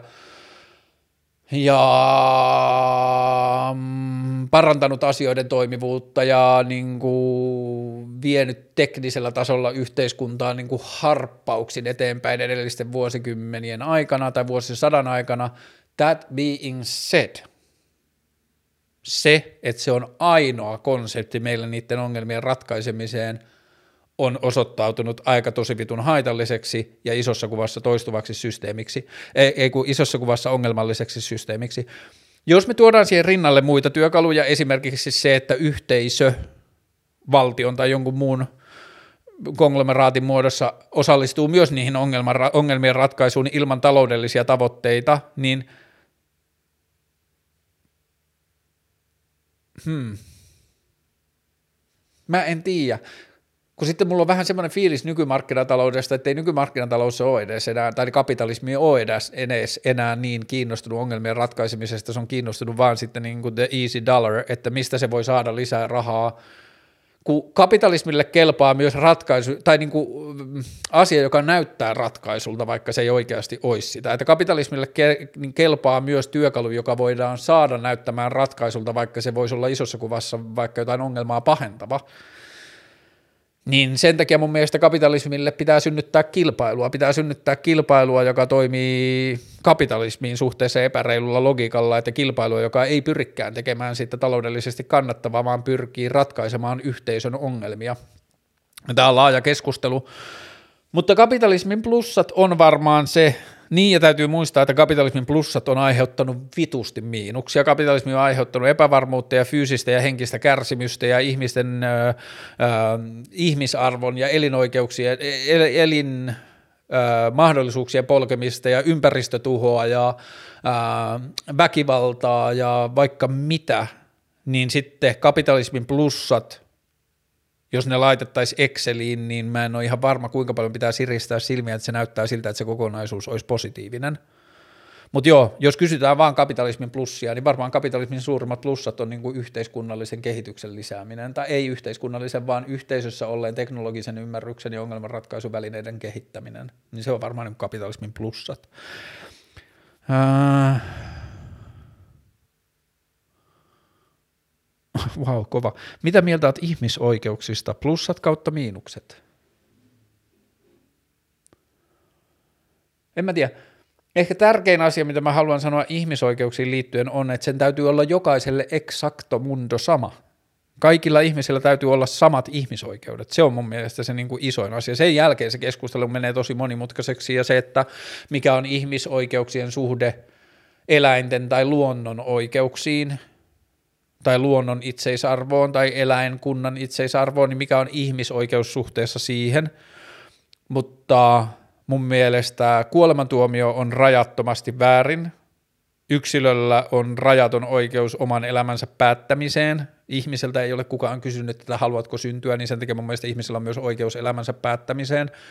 mutta kellään muulla ei ole oikeutta päättää toisen ihmisen elämän päättymisestä, ja kaikilla ihmisillä täytyy olla presiis sama ihmisoike- ihmis, samat ihmisoikeudet. Ja ihmisen ekonomiset tai viitekehykselliset lähtökohdat ei saa vaikuttaa ihmisen ihmisoikeuksiin, joka tarkoittaa, kunhan, ja jos ja kun tässä asiassa päästään niin kuin isossa mittakaavassa eteenpäin, niin se voi, tulla, se voi vaikuttaa, se voi aiheuttaa jossain vaiheessa meille hyvinvoiville länsimaalaisille valkoisille ihmisille jonkinlaisia oikeuksien kaventumisia tai jotain muita saavutetuista eduista luopumisen vaatimuksia. Jos me halutaan jakaa kaikki samat oikeudet kaikille ihmisille, niin me, jotka ollaan varastettu niitä vuosisatojen ajan muilta, niin voidaan tulla ottamaan siinä turpaan, mutta tämä pitää kuitenkin olla mun mielestä tavoitteena. Ihmiskunnan tulevaisuudesta, kuinka optimistinen olet? Mä vähän niin kuin viime aikoina jotenkin miettinyt tätä vähän enemmän, koska mä oon opettanut elä itseni ajattelemaan viimeisen kymmenen vuoden aikana, että joo, joo, mä kaikki, niin kuin, että mulla on tosi optimistinen ihmiskäsitys ja että ihmiskunnalla tulee menemään hyvin ja asiat ratkeaa ja niin kuin, joo, me tullaan fiksuuntumaan ja tekemään asioita paremmin – niin sitten ehkä välillä mä oon ollut silleen, että mm, mä en ole ihan varma meneekö niin, että ihminen tuntuu olevan niin kuin aika pelkuri näiden rakenteiden kyseenalaistamisen kanssa, että mä en niinkään, mun mielestä maailman ongelma ei ole se, että ihmiset olisi kusipäisiä tai ahneita, vaan se, että ihmiset on pelkureita, että ihmiset mieluummin ottaa sen menestymisen siellä työelämässä ja sen niin kuin taloudellisen turvallisuuden kuin, että ne kyseenalaistaisi sitä maailmaa, jos se tapahtuu, tai ihminen mieluummin ottaa sen hyväksynnän ja menestymisen siinä poliittisessa järjestelmässä kuin kyseenalaistaa sitä järjestelmää, että onko se toimiva ja hyvä ja onnistuuko se ratkaisemaan ongelmia. Mutta ehkä mun optimismi liittyen tulevaisuuteen liittyy myös siihen, että tämä on niin kestämätön tämä tilanne, että on niin monia asioita, jotka näillä näkymin tulee törmäämään seinään. Ja joo, se lopputulos voi olla kauheita asioita, voi olla, että joku X prosentti ihmiskunnasta kuolee jonkun niin kuin verrattain lyhyen muutaman vuosikymmenen, tai niin kuin, että ihmiskunta pienenee jonkun muutaman vuosikymmenen tai vuosisadan aikana, ja sitten syntyy niin kuin valtava määrä inhimillistä kärsimystä, mutta sen lopputuloksena ei ole mitään muuta, tai niin kuin, että sen vääjäämätön lopputulos on se, että ihminen oppii toimimaan paremmin, se oppii virheistään, ja niin kuin, ehkä mun optimismi on aikaisemmin ollut sitä, että maailma tulee menemään parempaan suuntaan, koska ihminen havahtuu ja toimii paremmin, ja sitten se mun ajatus on vielä jatkunut siitä, että koska internet mahdollistaa sen ja internetissä pystytään tekemään asioita niin järkevämmin, mutta koska siitä on nyt viime aikoina jotenkin näkynyt niin vähän merkkejä, niin mä edelleen päätän uskoa siihen, jotta mä itse työskentelisin sen puolesta, mutta sitten mulle on tullut sinne vähän niin turva-ajatus pohjalle, että joo, vaikka se ei toteutuisi, niin silti isossa kuvassa ihmiskunnan tulevaisuus on positiivinen tai op- voi, siihen voi suhtautua optimistisesti, koska sitten se toinen vaihtoehto on, että se tapahtuu pakon kautta, että tulee joku silleen aika paljon kärsimystä sisältävä jakso, joka vaan johtuu ihmisen niin kuin ty- pöljäilystä ja turvallisuuden halusta ja semmoisesta niin tyhmäilystä ja kyvyttömyydestä luopua saavutettuja etuja, niin sitten ihminen kärsii eläimenä aika paljon jonakin aikana, mutta sitten sen toisella puolella ihminen löytää parempia keinoja toimia yhteisönä. Niin ehkä isossa kuvassa mun ajatus on aika optimistinen, että – Mm, ehkä se myös liittyy siihen, että mä oon niin paljon jotenkin innostunut luonnosta ja luonnon resilienssistä ja luonnon monimuotoisuudesta, että ihminenhän saattaa tappaa vaikka itsensä eläimenä kokonaan, mutta muutama miljoona vuosi, muutama vuosi miljoona myöhemmin niin luonto on luultavasti muodostanut uuden eläimen, jolla on ihmisen kaltainen joukkotietoisuus, joka pystyy sitten niin jatkaan tätä leikkiä ja ratkomaan asioita ja keksimään systeemejä, että miten tämä voi toimia – ja minkälaisia kaikkia ratkaisuja siihen. Mutta ehkä mun optimismi liittyy vaan silleen, että kun on vaan laajentanut mittakaavaa, että se, että miten seuraavat 30 vuotta menee on verrattain yhden tekevää, mutta miten seuraavat 3000 vuotta menee, niin sitten tämä varmaan menee ihan hyvin. Mutta se ei poista sitä, etteikö meidän kannattaisi seuraavan kolmen vuoden aikataululla tehdä asioita tosi paljon paremmin, koska mä uskon vielä edelleen täysin siihen, että me voidaan 30 vuoden aikana muuttaa tämä peli ihan täysin päälaille, jos me halutaan. Mutta se vaan vaatii sitä, että me halutaan tarpeeksi ja mä en ole varma, halutaanko me tarpeeksi, jos ei ole pakko, mutta yritetään. Ää, ää, sun logo, mikä homma, ja sitten on hymiö, niin mä en oikein ihan tiedä tätä kysymystä, osaanko vastata oikeaan summaan, mutta että mun logossahan on omena, josta tulee mato ulos, ja sen tausta on se, että ensin mä pyysin mun ystävältäni animaattori Matti Vesaselta, että teet sä mulle logon, ja sitten se lähetti mulle Omenan ja Madon, joka oli mun vanha semmoinen animoitu logo, jonka se oli tehnyt iPadilla. Ja sitten mä olin, että onpas hauska. Ja sitten mä laitoin sen mun ensimmäisten jaksojen alkuteksteihin. Ja vasta kun mä katsoin sitä myöhemmin, niin mä olin silleen, että aah, että se on laittanut siihen omenan, koska mun studion seinällä on tosi iso omena että joka näkyy noissa vierasjaksoissa, niin mulla on toi Enzo Mari-nimisen italialaisen muotoilijan tommonen silkkipaino duuni tuommoista valtavasta punaisesta omenasta, niin mä en ollut jotenkin edes tajunnut sitä yhteyttä, että Matti oli tehnyt sen. Ja sitten se nykyinen logo taas on sellainen, että mä kysyin sellaiselta kuvittajalta kuin Venla Hannola, että jos se haluaisi tehdä mulle logon, ja sillä on semmoinen siisti, niin kuin, tosi yksityiskohtainen ja pieniin niin kuin yksityiskohtiin perustuva kuvitustyyli, niin sitten Venla oli ottanut sen Matin tekemän logon ääriviivat ja tehnyt siihen semmoisen niin visuaalisen kokonaisuuden, johon tämä mun uusi paita sitten tulee perustumaan. Mä oon laittanut jo sitten jotain kuvia Instastoreihin, mutta että niin kuin, bla bla bla, se tulee tosi jossain vaiheessa, niin se perustuu siihen Venlan kuvitukseen.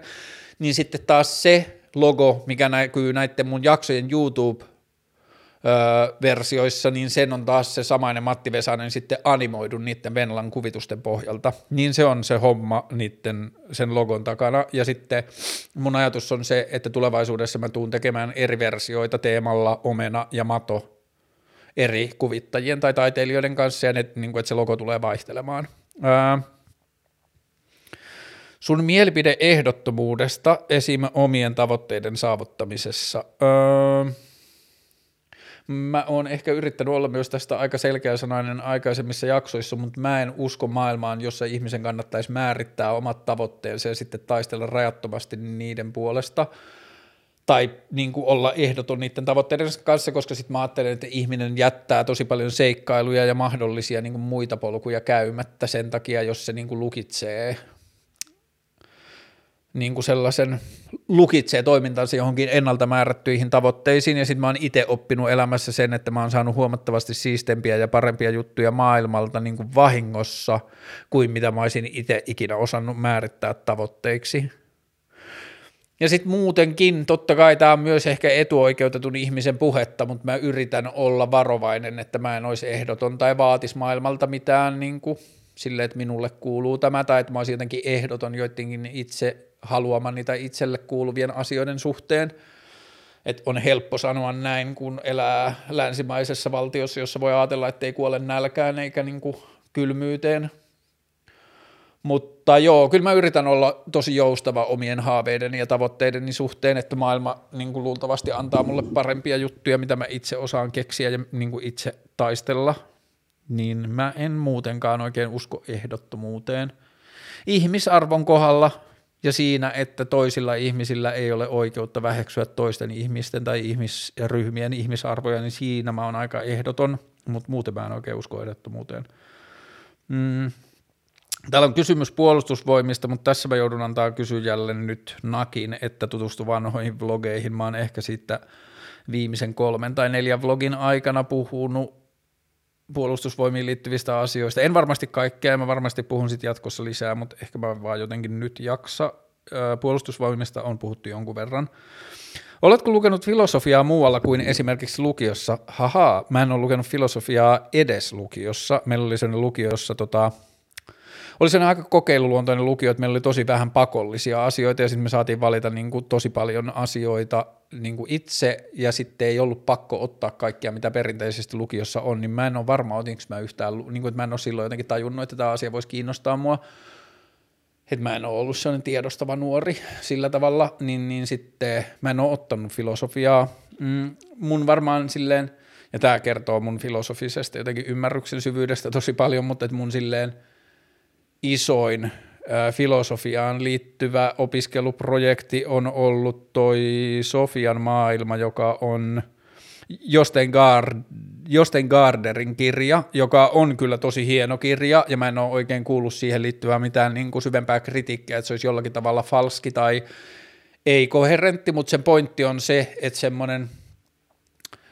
nuori tyttö alkaa saamaan kirjeitä, jossa joku tyyppi, jota hän ei tiedä kuka se on, alkaa käymään sille semmoista niin kuin filosofian peruskurssia. Ja se kertoo niin kuin maailmanhistorian tärkeimpien filosofien niin kuin ajatuksia maailmasta ja niin kuin, että miten filosofian kulttuuri on kehittynyt. Ja siinä saa tosi hyvän niin kuin sellaisen – se on hienolla tavalla niin kuin tehty semmoinen niin kuin perehdytys filosofian historiaan, Sofian maailma on sen nimi, mutta ehkä mun biifi filosofian kanssa on se, että filosofiassa tunnutaan enemmän olevan nykypäivänä kiinnostuneita siitä, että mitä joku muu filosofi on joskus aikaisemmin sanonut, kuin mitkä ne oikeat alkuperäiset filosofian kysymykset on, että mistä elämässä on kysymys ja miten elämään olisi hyvä suhtautua ja mitä me tehdään väärin ja mitkä on asioita, joihin me ollaan niin kuin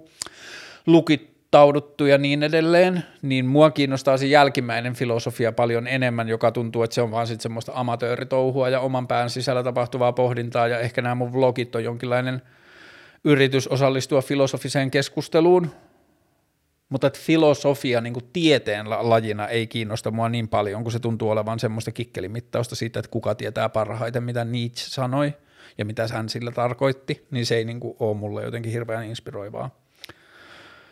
Mielestäsi tärkeimmät neuvot, ohjeet tai arvot, joita haluat lapsillesi antaa kautta opettaa? Hmm. Ehkä mä niin kuin yritän lapsilleni painottaa niitä samoja, mitä mä olisin toivonut, että joku olisi painottanut mulle, kun mä oon ollut junnu, että ole utelias, siitä tuntuu syntyvän parhaita asioita, ja älä oleta, että mikään maailman sinulle tarjoama paikka olisi paras mahdollinen paikka, mihin sinusta on, että niin kuin se ajatus siitä, että ihminen olisi jotenkin hyvä ja onnistunut, kun se opiskelee ammatin ja menee johonkin valmiiksi tarjottuun ammattipaikkaan, niin se olisi niin kuin hyvä polku ihmiselle, niin sitten musta tuntuu, että se ammatti ja työpaikka ja niin kuin turva, niin kuin se semmoinen akateeminen turva-ajatus, niin se on vaan sellainen, että se jättää ihmisen potentiaalista niin valtavan osan käyttämättä, ja sitten samaan aikaan, kun on, musta tuntuu, että kaikki, niin kuin, ei nyt ehkä kaikki, mutta suurin osa ammateista, jota meille tällä hetkellä tarjotaan, on silleen niin kuin tulevaisuuden uhkaamia, niin kuin joko eettis-moraalisten tai ympäristökestävyyden tai niin kuin robotisaation ja automatisaation uhkaamia, niin ei pitäisi ehkä olla hir- suhtautua hirveän levollisesti edes maailman niin kuin tarjoamiin ammattikehikkoihin, jos ei kyse ole jostain niin kuin lääkärin duunista tai sairaanhoitajan tai niin kuin ihmis- inhimilliseen kohtaamiseen liittyvistä duuneista, niin jos joku ihminen kokee, että se on niin kuin sitä, missä se on parhaimmillaan ja se nauttii siitä, niin ei mulla ole mitään sitä vastaan, mutta että ehkä mä niin kuin haluaisin lapsille opettaa sen, että – kysy maailmalta tarkkaan, mitä haluat. Mm, missä asiassa oot ihan älyttömän huono? Varmaan tämän vastauksen vaikeus on paljon siinä, että mä en tee niitä asioita, missä mä oon älyttömän huono, niin sit mä edes tiedä sitä. Mutta ehkä se kysymys on parempi se, että kun musta on tuntunut, että mä en ole ikinä ollut missään niin kuin älyttömän hyvä, että mä oon ollut kaikessa about korkeintaan keskinkertainen – niin mä en ole ikinä ollut missään kovin hyvä. Mutta missä mä oon älyttömän huono? Hmm. Niin, ehkä varmaan se tärkein ajatus on se, että mä en tee niitä asioita, missä mä oon älyttömän huono, niin sit mä en niin joudu silleen kärsimään tai mä en huomaa sitä. Mutta mä oon usein huono suhteuttamaan toisten ihmisten suhdetta heihin itseensä ja heihin liittyviin asioita siksi, että mä oon niin rajaton suhteessa itseeni. Mä en tiedä saako tästä kiinni, mutta mä esimerkiksi elämässäni olen lukuisia kertoja aiheuttanut muille ihmisille kärsimystä tai pahaa mieltä puhumalla sivusuuni tai tavoilla – jotka jotenkin mulle henkilökohtaisesti olisi ok, että mun asioista puhutaan tai musta puhutaan sillä tavalla, mutta sitten mä en osaa suhteuttaa sitä toisten ihmisten erilaisiin temperamentteihin tai niin kuin muuten vaan on ajattelematon, niin siinä musta on tuntunut usein, että mä oon äärettömän huono ja mä oon niin kuin yrittänyt ja yritän keskittyä ja niin kuin parantua siinä, mutta niin kuin, että se on elämänmittainen prosessi varmasti.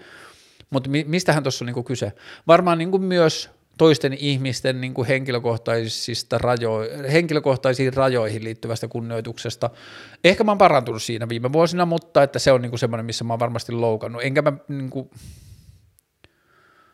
hmm. Joo, niin kuin joku, joku semmoinen, että niin kuin muhun itseeni mä oon niin liittä, tai niin kuin, että mulla on itsellä jotenkin tosi rajaton temperamentti ja mulla on niin kuin ollut jotenkin varmaan ongelmaksikin asti tosi sama, miten musta on puhuttu tai –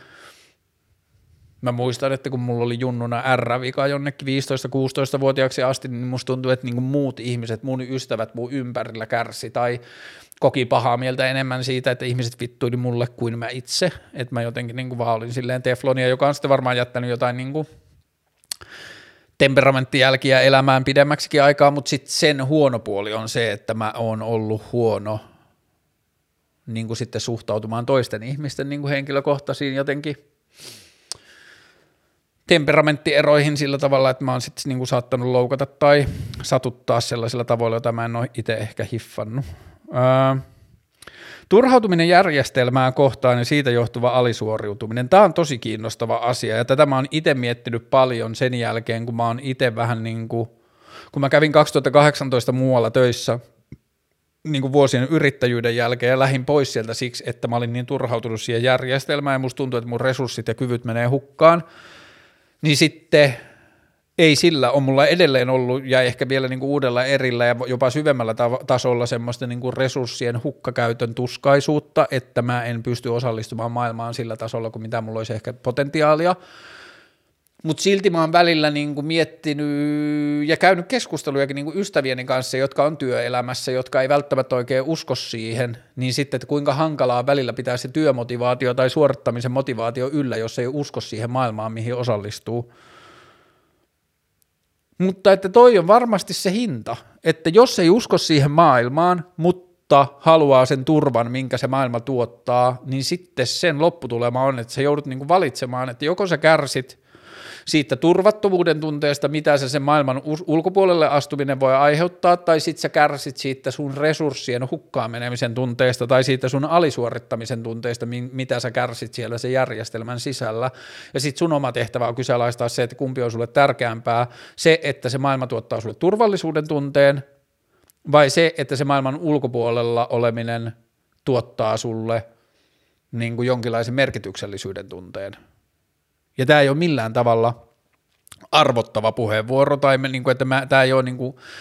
mulla ei ole moraalista hevosta tässä kilpailussa, että mä en ota kantaa siihen, että t- tässä joku olisi parempi ja ei, kun nämä on niin kuin temperamenttia ja niin kuin ihmisille liittyviä asioita, mutta että se voi, mä joskus kuullut myös sellaisen, että että sun tehtävä valita, että oot sä susi vai lammas. Suden taakka on yksinäisyys ja lampaan taakka on tylsyys. Ja se ei nyt niin kuin sataprosenttisesti mene tähän kelaan, mutta se on vähän niin kuin sukua sille. Mutta joo. Ää... Tämä oli hyvä. Elää tuhat vuotta vai kuolla huomenna? Hmm.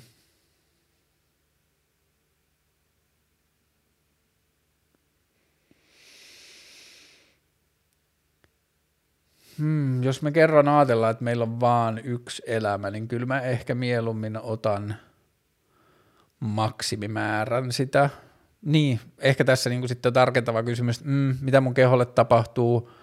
että jos ihmiset keskimäärin 120-vuotiaana tai 110 tai 105-vuotiaana alkaa olla jo niin kehon niin kestävyyden loppurajoilla, niin elääkö mä tuhat vuotta niin, että mun kehon suorituskyky laskee koko ajan – samassa suhteessa ja sitten niin kuin seuraavat 900 vuotta mä oon niin kuin silleen pedin omana, niin sitten mä en ole ihan varma ottaisinko mä sitä.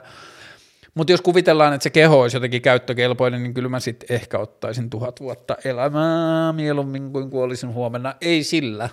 musta mä oon saanut elää ihan hyvän elämän, niin nähnyt elämästä niin kuin paljon, että ei se, niin kuin, ei se olisi kuolemaksi, vaikka kuolisi huomenna. Sitten oli lähetin YV, oli vähän niin kuin liian pitkä kysymys, jonka laittoi sitten täältä. Onko tämä totta vai tarva? Fulfillment has a very specific universal formula. Work your ass off to get very good at something that you care deeply about that allows you to serve not only yourself but other people. Dom Biliu. Mä en tiedä kuka on Dom Biliu, mutta siis kysyjän kysymys on, että onko mä samaa mieltä, että tämä, onko tämä totta vai tarua että fulfillment, eli niin kuin todeksi tai täydeksi tuntemiseen on hyvin spesifi, universaali ää, kaava, ää, mun ensimmäinen biifi ehkä tulee tässä kohtaan, että mä en oikein usko, onko maailmassa mitään. Maailma on liian monimutkainen ja ihmisen oleminen on liian monimutkaista, että mihinkään olisi spesifiä universaalia kaavaa, mutta okei, jatketaan niin kuin sellainen voisi olla.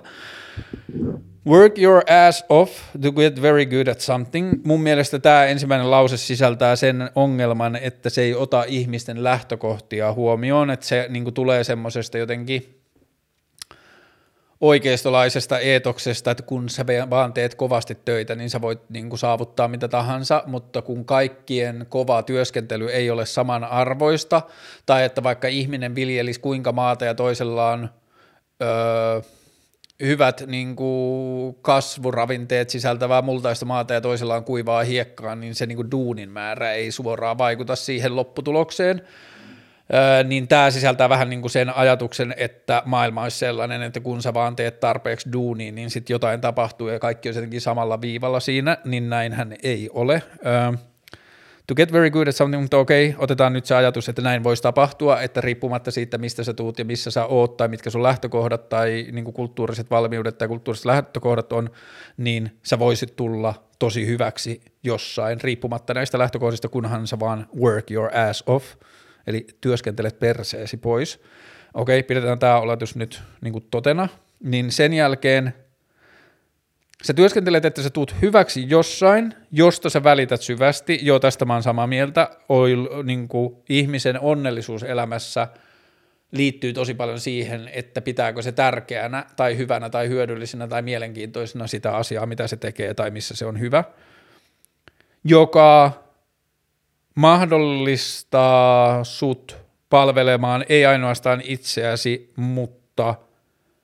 muita ihmisiä. Okei, musta tuntuu, että tämän niin kuin väitteen totuudellisuus lisääntyy loppua kohti, koska tämä ensimmäinen specific universal formula on mun mielestä about sataprosenttisesti bullshittia, elämään ei ole mitään yleisiä totuuksia, jotka pätee joka paikkaan, ja sitten tämä work your ass off on niin kuin silleen 70 prosenttia huttuu, että joo, joissakin tilanteissa ja ympäristöissä ja lähtökohdissa se ainoa, milloin väliä on se, että sä teet kovasti duunia, niin, mutta se on niin kuin tosi pieni alue, missä näin on. Sitten tämä, että joku, mistä sä välität syvästi, niin tämä alkaa olla jo tosi totta, mutta sitten se, että se palvelee ei pelkästään itseäsi, on mun mielestä hyvä lisäys, sen pitää palvella myös itseäsi, mutta sitten, että se palvelee muita ihmisiä, niin sillä on tosi paljon merkitystä, että sä saat kokea osallistuvasi yhteisöön ja sen yhteisön voinnin paranemiseen, niin mä koen, että sillä on tosi paljon merkitystä. Niin joo, eli onko mä tuosta äskeisestä väittämästä eriä vai samaa mieltä, mun täytyy antaa sille isossa kuvassa, ää, mä oon eri mieltä siksi, että sen loppuhypoteesista mä oon samaa mieltä, mutta sen keinoista tai todellisuudesta, josta ne keinot saavutetaan, niin mä oon eri mieltä. Ää, monopolien hyvät ja huonot puolet, esimerkiksi alko ja veikkaus. Öö, nyt mua jo kaduttaa, että mä luin tuon kysymyksen ääneen, koska tämä on vähän niin kuin liian iso kysymys, mutta okei, aloitetaan alkosta. Mun mielestä alkon huono puoli, se, että alkolla on monopoli alkoholi, niin sen huono puoli, tai niin kuin voimak- vahvempiin alkoholijuomiin, niin sen huono puoli on se, että se niin kuin mystifioi ja glorifioi alkoholia, niin kuin alkoholi on joku asia, jossa yhteisöllä on oikeus päättää yksilön puolesta, milloin se saa sitä ja milloin se saa kuluttaa sitä, että yksilö, yksilöön ei voida luottaa, niin sen takia rakenteet pitävät huolta. On totta, että on alkoholismia ja on alkoholismista kärsiviä ihmisiä, mutta me ei voida tiettyjen kärsi, niin kuin jo, me ei voida mun mielestä – meidän pitää rakentaa yhteiskunta sen varaan, että heikoimmista pidetään huolta tai niistä, jotka eivät pidä huolta, mutta me ei voida rajoittaa kaikkien ihmisten oikeuksia niiden ihmisten, puolelle, niiden ihmisten pohjalta, joille ne niin kuin vapaus aiheuttaa ongelmia. Me pitää keskittyä niiden ongelmien hoitamiseen, mutta ei niin, että me rajoitetaan kaikkien ihmisten todellisuutta. Niin alkoon liittyen mun mielestä monopoli pitäisi purkaa, mun mielestä ne viinit pitäisi olla ruokakaupassa ja viskit ja viinatkin pitäisi olla ruokakaupassa, että niistä tulisi arkisempi asia, että ne ei olisi niin jotenkin silleen skidit ei oppi siihen, että se on mystinen asia se alkoi ja siellä on niin kuin jotain semmoista niin kuin salaista nektaria, joka on laitettu meiltä niin kuin heikoilta ihmisiltä lukkojen taakse, koska meihin ei voida luottaa ja sitten niin kuin valtio hallitsee meidän pääsyämme niiden pariin ja sitten samaan aikaan se yrittää maksimoida omat verotulonsa siinä tekemällä sitä houkuttelevaa bla bla. Niin osittain kyllä veikkauksen monopoliin liittyy samat asiat, Rahapelit on tosi ongelmallinen asia, koska niistä ihmiset kärsii tosi paljon, mutta täytyy muistaa, ihminen on tehnyt, pelannut rahapelejä ainakin 7000 vuotta, luultavasti pidempääkin, mutta 7000 vuotta vanhat on arkeologiset varmat todisteet siitä, että rahapelejä on pelattu niin tuskin ihminen tulee lopettamaan niitä. Selkeästi mua ei ole koskaan kiinnostanut uhkapelit, ja sen takia mua ei kiinnosta bitcoin, ja sen takia mua ei kiinnosta sijoittaminen myöskään, mutta mua ei kiinnostanut uhkapelit, niin – mulla on niinku yhdentekevä suhde siihen, mutta ihmisissä tuntuu olevan paljon sellaisia, jotka tykkää pelata siitä. Se, mikä siinä on niinku ikävä ja jotenkin vaikea paikka, on se, että esimerkiksi kolikkopelien suosio tuntuu olevan suurimmillaan siellä, missä niistä tuntuu olevan eniten myös ympäristölleen haittaa, että kolikkopelien suosio on suurta niin kuin sosiaalisen pahoinvoinnin alueilla ja taloudellisen, taloudellisen niin kuin, vajavaisuuden alueilla, niin se on tosi, tosi kinkkinen ja vaikea yhteis, yh, yhtälö. Onko meillä pakko olla kolikkopelejä niin kuin myymälöissä tai kaduilla? Ää, mitä tapahtuisi, jos kolikkopelit poistettaisiin? niin ehkä se pelaaminen menisi internettiin, mutta men, jos kolikkopelejä ei tarjottaisi mahdollisuutena niin kuin jokaisen ruokakauppaostoksen yhteydessä – niin siirtyisikö kaikki ne, joilla on ongelmia rahapelaamisen kanssa, niin siirtyisikö ne, se, niin ne ongelmineen pelaamaan niitä rahapelejä internettiin, samalla lailla tehden siitä itselleen ongelman. Tosi tosi monimutkainen ja vaikea kysymys, mutta toi monopoli-asia, niin ehkä mä lähtökohtaisesti on sitä mieltä, että monopoliin liittyy se ongelma, että on syntynyt joku semmoinen – tai että se on niin perua jostain semmoisesta luterilaisesta vanhasta ajatuksesta, että yksilöön ei voida luottaa ja sen takia yhteisön pitää ottaa ohjausvalta yksilön elämästä sen yksilön puolesta, josta mun mielestä seuraa niin kapinaa ja sellaista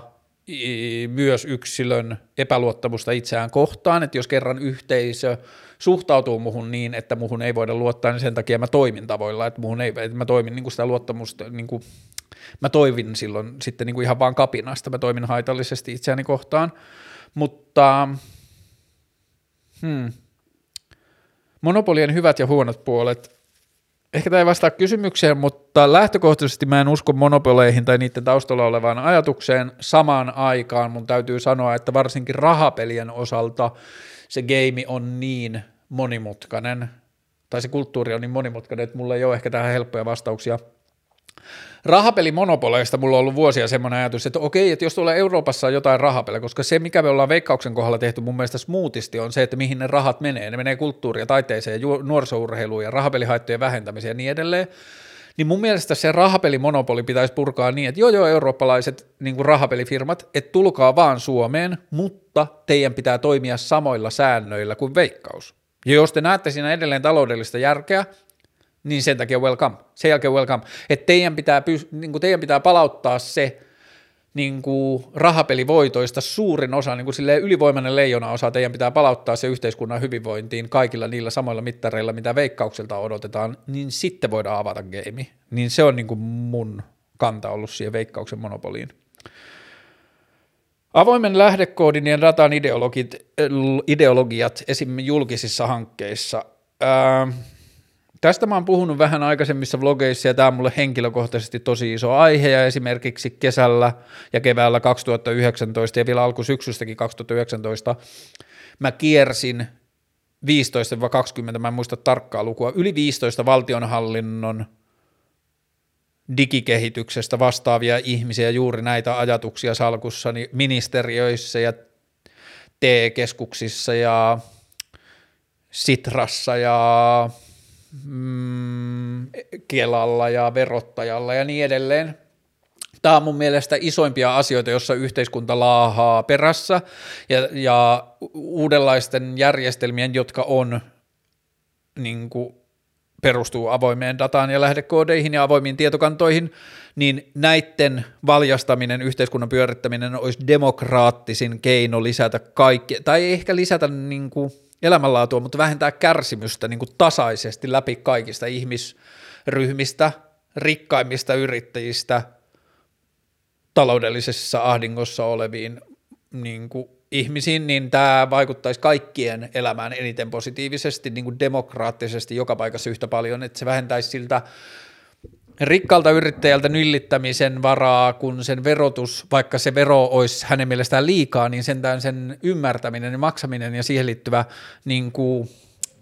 käyttöjärjestelmät olisi hyvin toimivia, ja samaan aikaan taas sitten mä ajattelen, että kun mä olen itse elänyt varattomuudessa, niin sen yksi perseisin osuus on se koneisto, jota vastaan se joudut taistelemaan.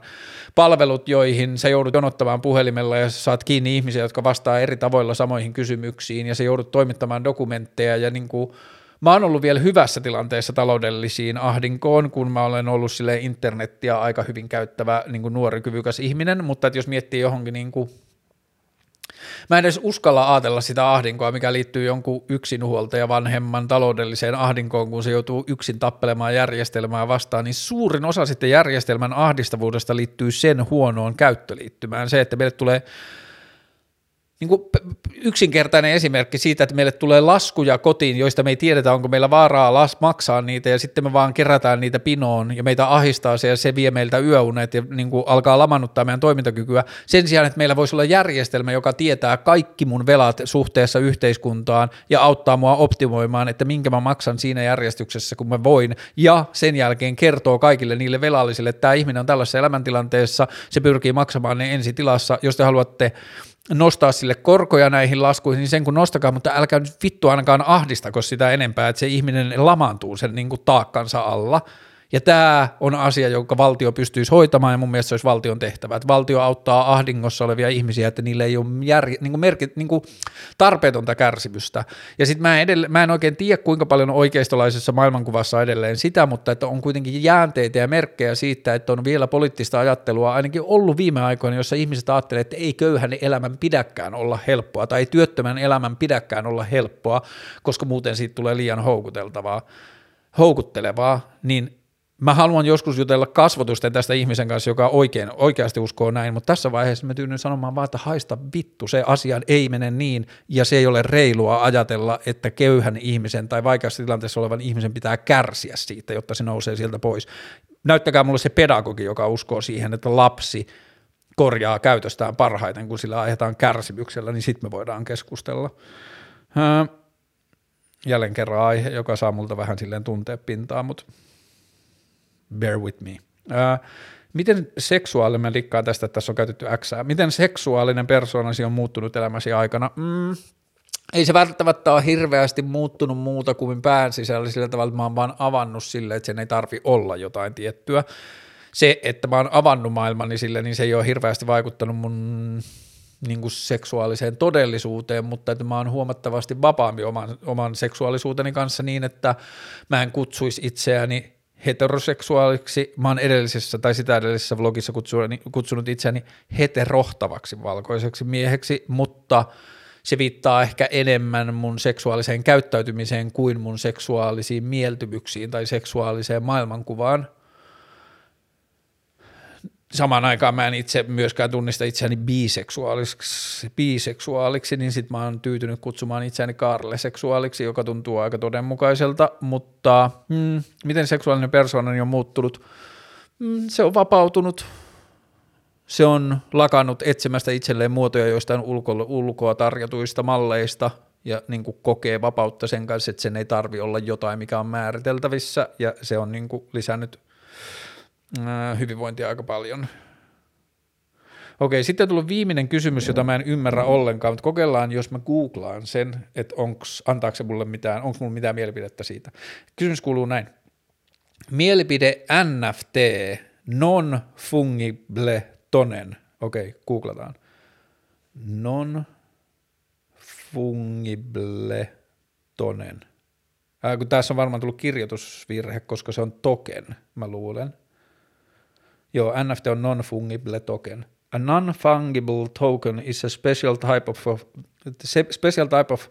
cryptographic token which represents something unique. Non-fungible tokens are thus not mutually interchangeable. This is in contrast to cryptocurrencies like Bitcoin and many network or utility tokens that are fungible in nature. Okei, okay. tämä liittyy, tämä on joku uusi versio kryptorahasta, mm, mutta joo, tämän googlaamisen perusteella mä en voi sanoa siitä yhtään mitään mielipidettä, mä en niin kuin, tiedä siitä mitään muuta kuin tuon, mitä mä äsken luin, ja sen perusteella mä en uskalla sanoa siitä mitään. Hyvä, kiitoksia. huomenna se live, joka tulee myöhemmin myös YouTubeen, sitä ei tarvitse katsoa livenä, mutta kun kerran tällainen live tehdään, jos ei sulla ole mitään tekemistä huomenna päivällä, niin katso. Humakin opiskelijoilla tulee varmasti parempi mieli, jos siellä on enemmän ihmisiä linjoilla. Öö, Valkoiset saa räpätä edelleen. Siinä ei ole kyse siitä siinä keskustelussa, etteikö valkoiset saisi räpätä. Kun valkoinen räppää, se menee vieraaksi katettuun pöytään ja siltä odotetaan tiettyä ymmärrystä sen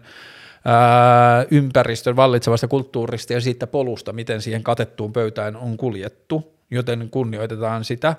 Ää, kiitos kysymyksistä. Ää, ihan sairaan siistiä, että kevät tulee. Mä oon tehnyt jo kaksi juoksulenkkiä shortseissa, joista on tullut semmoinen niin kuin gazellin kaltainen vapautunut olo tai semmoinen varsalaituvella fiilis. Öö, huomenna mä teen ne, ensi viikolla mä teen kaksi jaksoa, teeparat tulee toivottavasti kohta myyntiin, haastattelujaksoja toivottavasti vaan enemmän ja enemmän ja enemmän. Öö, vlogejakin on kiva tehdä, ei sillä. Ehkäpä tässä kaikki tällä kertaa. Kiitos seurastanne ja ihanaa kevään alkua. Kuulemiin.